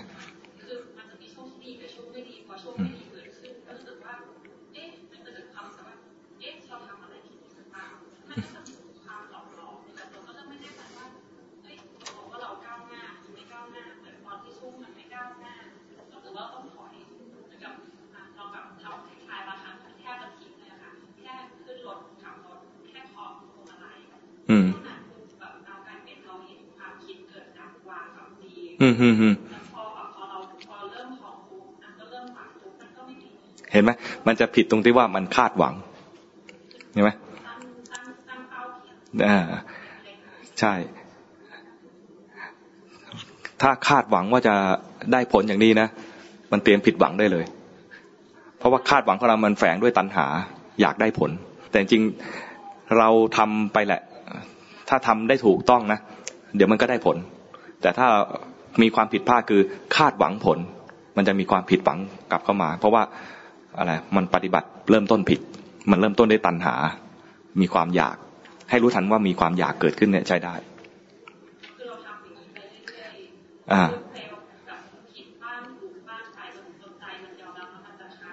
แต่ต้องทำให้ถูก หมายถึงว่าไม่ใช่ว่าดันทุลังทำอย่างเดียว ต้องมีการเรียนรู้ด้วยว่าเมื่อกี้เราผิดอะไร เมื่อกี้เราผิดอะไรเช่น อยาก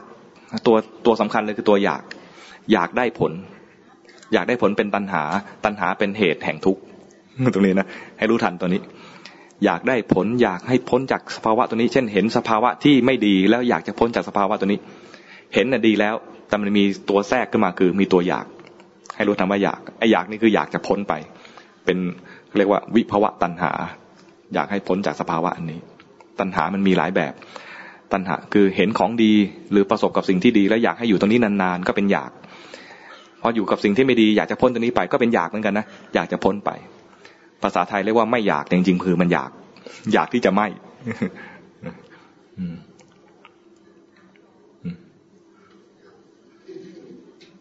ต่อต่อได้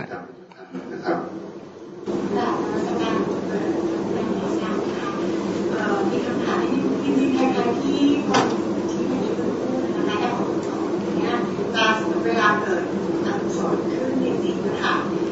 จะคิดว่าตัวเองเนี่ยเห็นจิตรู้สึกรู้สึกถึงอกุศลนั้แต่ว่าไม่สามาร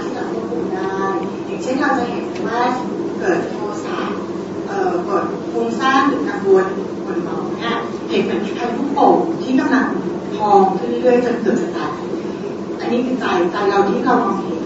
แล้วกายเราเนี่ยสมมติเราเกิดโทสะเราจะรู้สึกว่าหน้าเราร้อนนะคะแล้วก็เหมือนร้อนตัวเลยเรารู้ว่าอันนี้โกรธแต่ปัญหาก็คือว่าเราเห็นแต่ว่าไม่สามารถควบคุมได้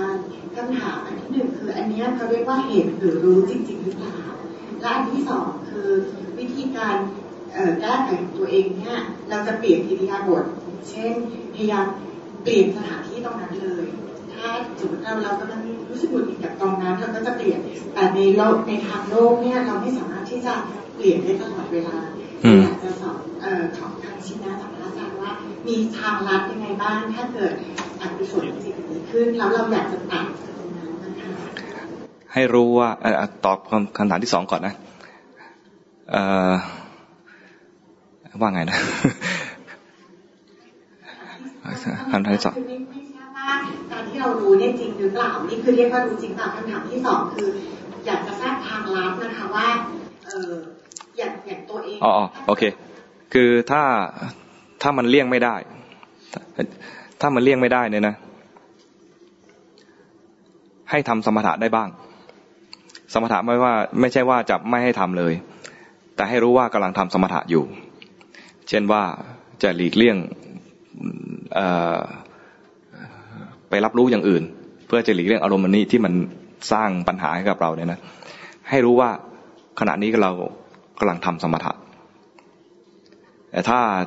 สามารถรับรู้อยู่กับสิ่งนั้น โดยรู้ทันกิเลสที่เกิดขึ้นในใจได้ตรงๆ โดยที่ไม่ไปแก้ไขได้เนี่ย ก็จะอยู่ในเส้นทางที่จะไปสู่วิปัสสนาก็คือ เห็นสภาวะนั้นเกิดดับไปแต่ว่าถ้าเรามีการแก้ไข แก้ไขในที่นี้คือเลี่ยง เลี่ยงไปเนี่ย สามารถทำได้ไหมทำได้เหมือนกันทำได้คือทำให้ความรุนแรงของปัญหานั้นเบาบางลง เป็นการผ่อนคลายชั่วคราว พอเราตั้งตัวได้แล้วเนี่ย ต้องพร้อมพอที่จะมาเผชิญปัญหาต่อ บางครั้งท่านก็ให้เลี่ยงมันเป็นการทำสมถะ แต่ให้รู้ว่าขณะใดทำสมถะขณะใดทำวิปัสสนาให้รู้ด้วย ไม่ใช่ว่า พอทำอย่างนี้คิดว่า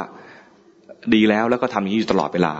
ถ้าทำอย่างนี้ตลอดเวลาเนี่ยจะกลายทำแต่สมถะอย่างเดียว พอทำสมถะอย่างเดียวก็จะไม่เกิดความรู้ความเข้าใจในแง่ของเจริญปัญญา ในแง่ของวิปัสสนา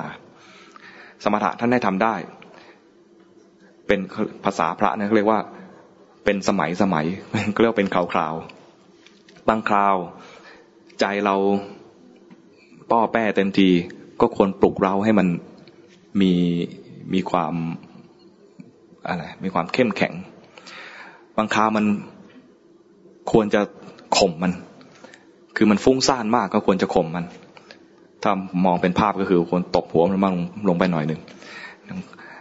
เมื่อกี้มีอะไร มีควรจะเชียร์เชียร์ขึ้นมา จากที่มันหดหูท้อแท้เนี่ยก็ควรจะเชียร์ให้มันมีกำลังใจขึ้นมา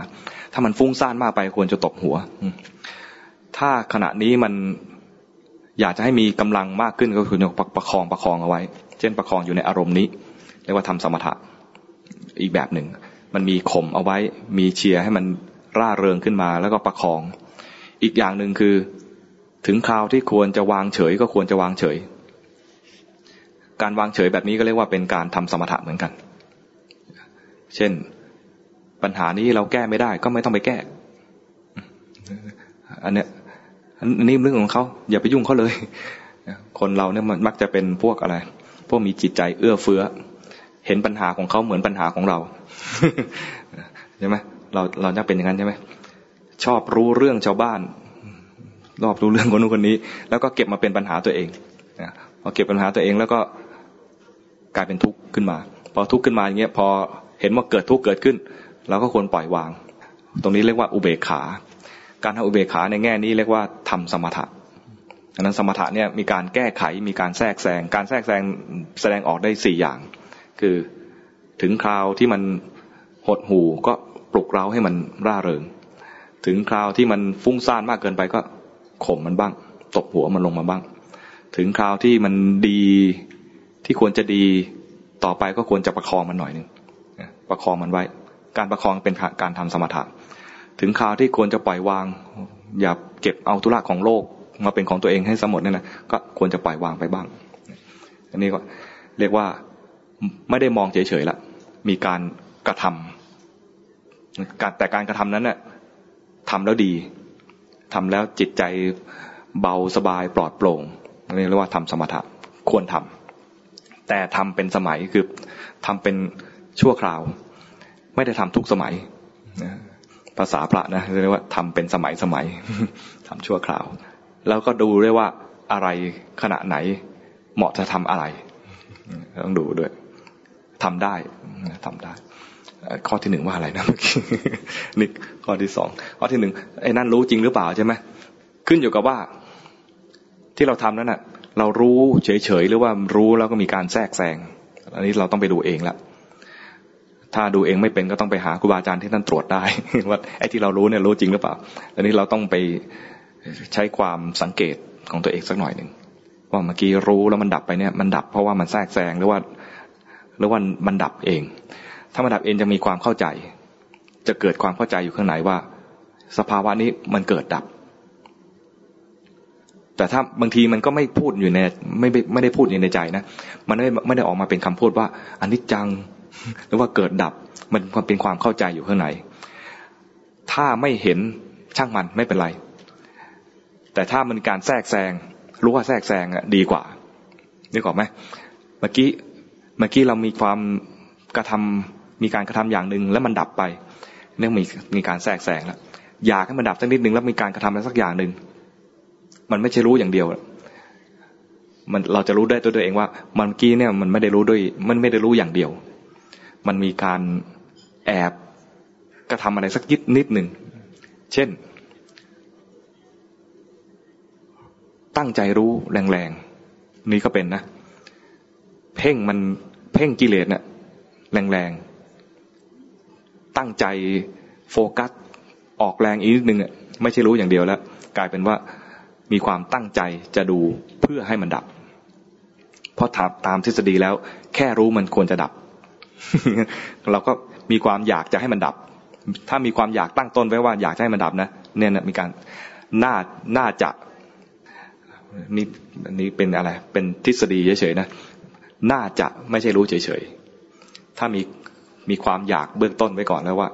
น่าจะดับควรจะดับอะไรเงี้ยอันนี้ต้องไปสังเกตดูบ่อยๆ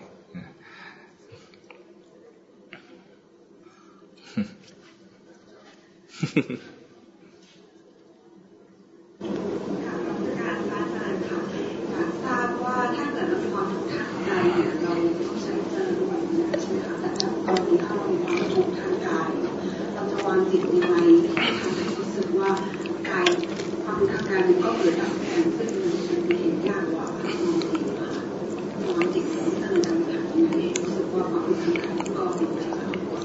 วามทุกข์ทางกายเนี่ย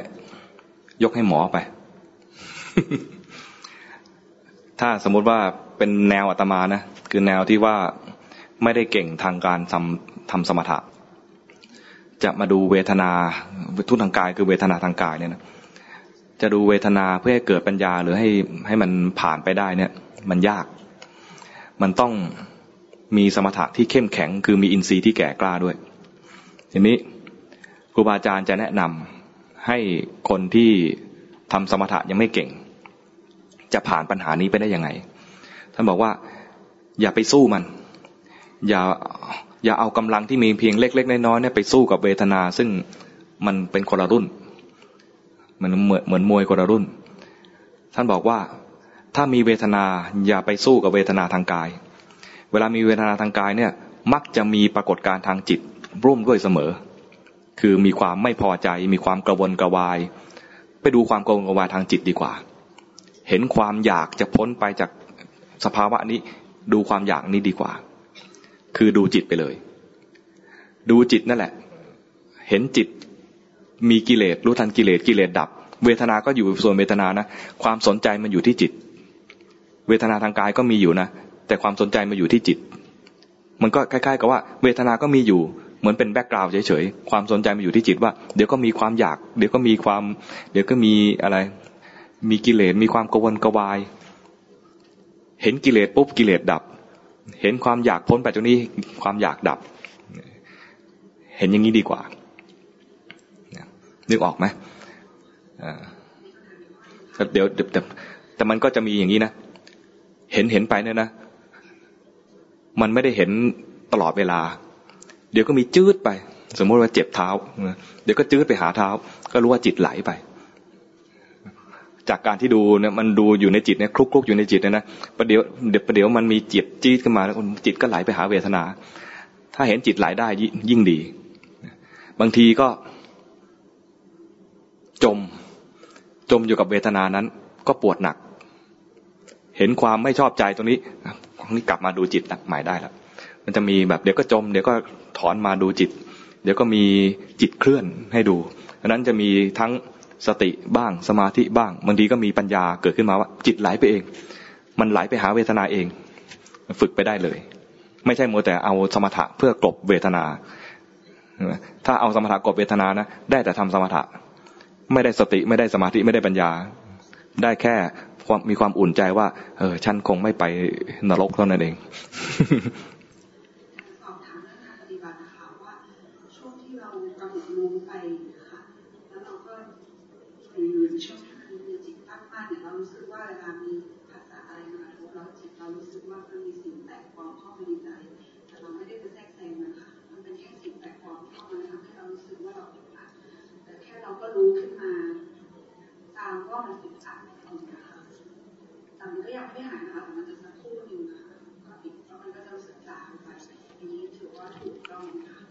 ความอึดอัดเนี่ยนะบางทีมัน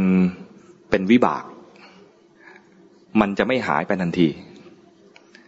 ไม่ใช่กิเลสความอึดอัดไม่ใช่กิเลสเป็นวิบาก แต่ถ้าเป็นราคะโทสะโมหะเนี่ยเป็นกิเลสพอรู้ปุ๊บมันจะดับไปเลย แต่ความอึดอัดเนี่ยมันเป็นวิบาก วิบากเนี่ยไม่ใช่ว่ารู้แล้วจะหายไปนึกออกไหมเพราะนั้นที่เราจะดูนะไม่ใช่ดูว่าอึดอัด แล้วตั้งอยู่แล้วก็ดับไปเนี่ยดูยาก มันจะดูว่าอึดอัดอีกเหรอทำไมยังอึดอัดอยู่สงสัยรู้ทันว่าสงสัย อยากให้หายอึดอัดรู้ทันว่าอยาก ตัวตัวที่เราจะดูแล้วเกิดปัญญาจริงๆมักจะเป็นกิเลสดังนั้นเวลาอึดอัดแล้วดูว่าอึดอัดเนี่ยนะมันอาจจะอึดอัดได้อยู่ระยะหนึ่งกินเวลานาน แต่ถ้าไม่พอใจความอึดอัด อันนี้ต่างหากที่จะเห็นแล้วปุ๊บความไม่พอใจดับไปนึกออกไหมเราไม่ใช่ดูวิบากแล้วแต่มาดูกิเลส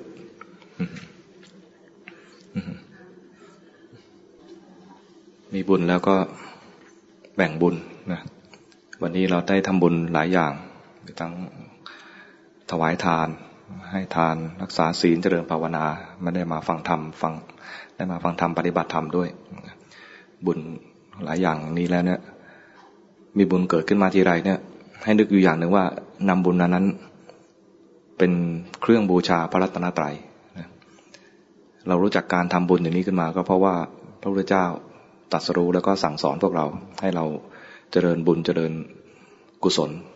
เราได้ทำอย่างนี้แล้วถ้ากับว่าเป็นการปฏิบัติบูชา การปฏิบัติบูชาเนี่ยพระพุทธเจ้าสรรเสริญเมื่อปฏิบัติแล้วก็มีบุญมีสิ่งดีๆ ไปบูชาพระรัตนตรัย มีคุณค่ายิ่งกว่านำดอกไม้ของหอมไปบูชา เมื่อบูชาด้วยบุญหรือคุณความดีที่เราได้บำเพ็ญแล้วนี่นี่ก็ได้บุญมากขึ้น จากการที่เราได้นำสิ่งนั้นไปเป็นเครื่องสักการะพระรัตนตรัยมีเมื่อมีบุญมากขึ้นแล้วเนี่ย ก็นำบุญนั้นอุทิศให้กับผู้มีพระคุณของเราผู้มีพระคุณในแง่ส่วนรวมก็คือบรรพบุรุษทั้งหลาย มีพระมหากษัตริย์ทุกๆพระองค์ที่ได้ปกปักรักษา ประเทศนี้แผ่นดินนี้ แล้วก็ปกปักรักษาศาสนาเอาไว้ด้วยบรรพบุรุษทุก ๆ ท่าน ที่ได้ร่วมกันรักษาแผ่นดินและรักษาศาสนา ให้เราให้เราได้มาอาศัยแล้วก็ได้มาพัฒนาจิตใจของเรา เราได้ใช้เพื่อประโยชน์ของเราครั้งใด เราก็เป็นหนี้บุญคุณของผู้ที่ได้รักษาเอาไว้ครั้งนั้น ก็เพื่อเป็นการแสดงความกตัญญูกตเวทีก็อุทิศ บุญที่เราได้อาศัยผลงานของท่าน อุทิศให้กับท่านด้วย ผลงานที่ปรากฏอยู่คือชีวิตของเราก็ได้มาจากคุณพ่อคุณแม่ ก็เราได้อาศัยกายนี้ใจนี้มาทำบุญ เมื่อได้บุญแล้วก็อุทิศให้กับคุณพ่อคุณแม่ รวมทั้งผู้ที่ได้เอื้อเฟื้อชีวิตเราทุกๆทท่าน ไม่ว่าจะเป็นปู่ย่าตายาย พี่น้อง ป้าน้าอา ทุกๆทท่าน คุณ คุณครูบาอาจารย์ที่ประสิทธิ์ประสาทวิชาทั้งทางโลกและทางธรรมผู้เกี่ยวข้องกับเราเพื่อเฟื้อเรามาทุกๆทนทุกๆท่าน รวมทั้งเทวดาทั้งหลายด้วย เทวดาที่ได้ปกปักรักษาสถานที่แห่งนี้ ปกปักรักษาประเทศชาติ ปกปักรักษาศาสนา ให้บุคคลเหล่านั้นได้มีส่วนแห่งบุญของเรา เรามีความปลื้มใจปิติใจในบุญอย่างไร ขอให้ท่านทุกๆทท่านที่เอ่ยมารวมทั้งแม้ไม่ได้เอ่ยนามที่มีส่วนในบุญ ในส่วนในการเอื้อเฟื้อเรา จงได้มีบุญแล้วก็มีความปลื้มใจปิติใจเหมือนได้ทำเอง อุทิศให้กับเราเจ้ากรรมในเวรที่เราเคยล่วงเกิน เราเคยล่วงเกินกายด้วยกายด้วยวาจาด้วยใจอย่างไร ขอเอาคุณความดีนี้เป็นเครื่องทดแทน ความผิดพลาดล่วงเกินที่เราได้ทำไปแล้วในอดีต ขอท่านจงมาอนุโมทนา แล้วก็มีใจอ่อนน้อมอ่อนโยน มีเมตตาต่อกัน มุ่งดีต่อกัน คลายจากความอาฆาตพยาบาทกัน ขณะเดียวกันถ้ามีใครทำอะไรกับเรา ได้เคยล่วงเกินเรา ด้วยกายด้วยวาจาหรือแม่ด้วยใจ เราก็จะขอใช้โอกาสนี้ให้อภัย เหมือนกับที่เราต้องการให้เจ้ากรรมในเวรให้อภัยแก่เรา เราก็จะไม่ขอเป็นเจ้ากรรมในเวรของใคร จะมีความปรารถนาดีมุ่งดีต่อกัน มองหน้ากันด้วยความเอ็นดู มองด้วยกันด้วยความปรารถนาดี อุทิศให้กับเหล่าเทวดาเหล่าอุปปาติกะ ที่เสวยทุกข์จากวิบากของตนโอปปาติกะเราใดที่กำลังเสวยทุกข์อยู่ ก็จงมารับรู้และอโมทนา บุญกุศลที่พวกเราทั้งหลายในที่นี้ที่ได้บำเพ็ญแล้ว มีความสุขใจปลื้มใจปิติใจในบุญกุศลนั้น ขอท่านจงมีความสุขใจปลื้มใจปิติใจ คลายจากความทุกข์แล้วก็พ้นจากภพแห่งทุกขตินั้นไปสู่สุคติ เปลี่ยนภพเป็นภูมิไป และรักษาภพภูมิแห่งความเป็นสุคตินั้น ด้วยการเจริญกุศลของท่าน ให้มั่นคงมีการรักษาศีลเป็นต้น จงรักษาศีลตั้งใจที่จะไม่ละเมิดใครด้วยชีวิต ไม่ละเมิดใครด้วยทรัพย์สินไม่ละเมิดใครด้วยของรักหรือคนรักทั้งหลาย จะไม่พูดร้ายไม่ทำร้ายด้วยคำพูด ซึ่งกันและกัน สมาทานที่จะตั้งอยู่ในศีลของแต่ละคน เพื่อรักษาสุขติภพสุขติภูมิของแต่ละคนให้ยิ่งยั่งยืนสืบไป อุทิศนะกับสรรพสัตว์ทั้งหลาย สัตว์ใดมีทุกข์ขอให้พ้นทุกข์สัตว์ใดมีสุขอยู่แล้วก็ให้สุขยิ่งยิ่งขึ้นไป และขอให้บุญกุศลเหล่านั้น จงย้อนกลับมาให้สู่พวกเรา เป็นส่วนสนับสนุนคำจุนให้เราได้มีชีวิตที่ ปลอดพ้นจากอุปสรรคทั้งหลาย แม้มีอุปสรรคแล้วก็ขอให้แก้ไขอุปสรรคด้วยด้วยความปลอดโปร่งปลอดภัย มีภัยแล้วก็ขอให้ปลอดภัย มีอุปสรรคก็ให้พ้นจากอุปสรรค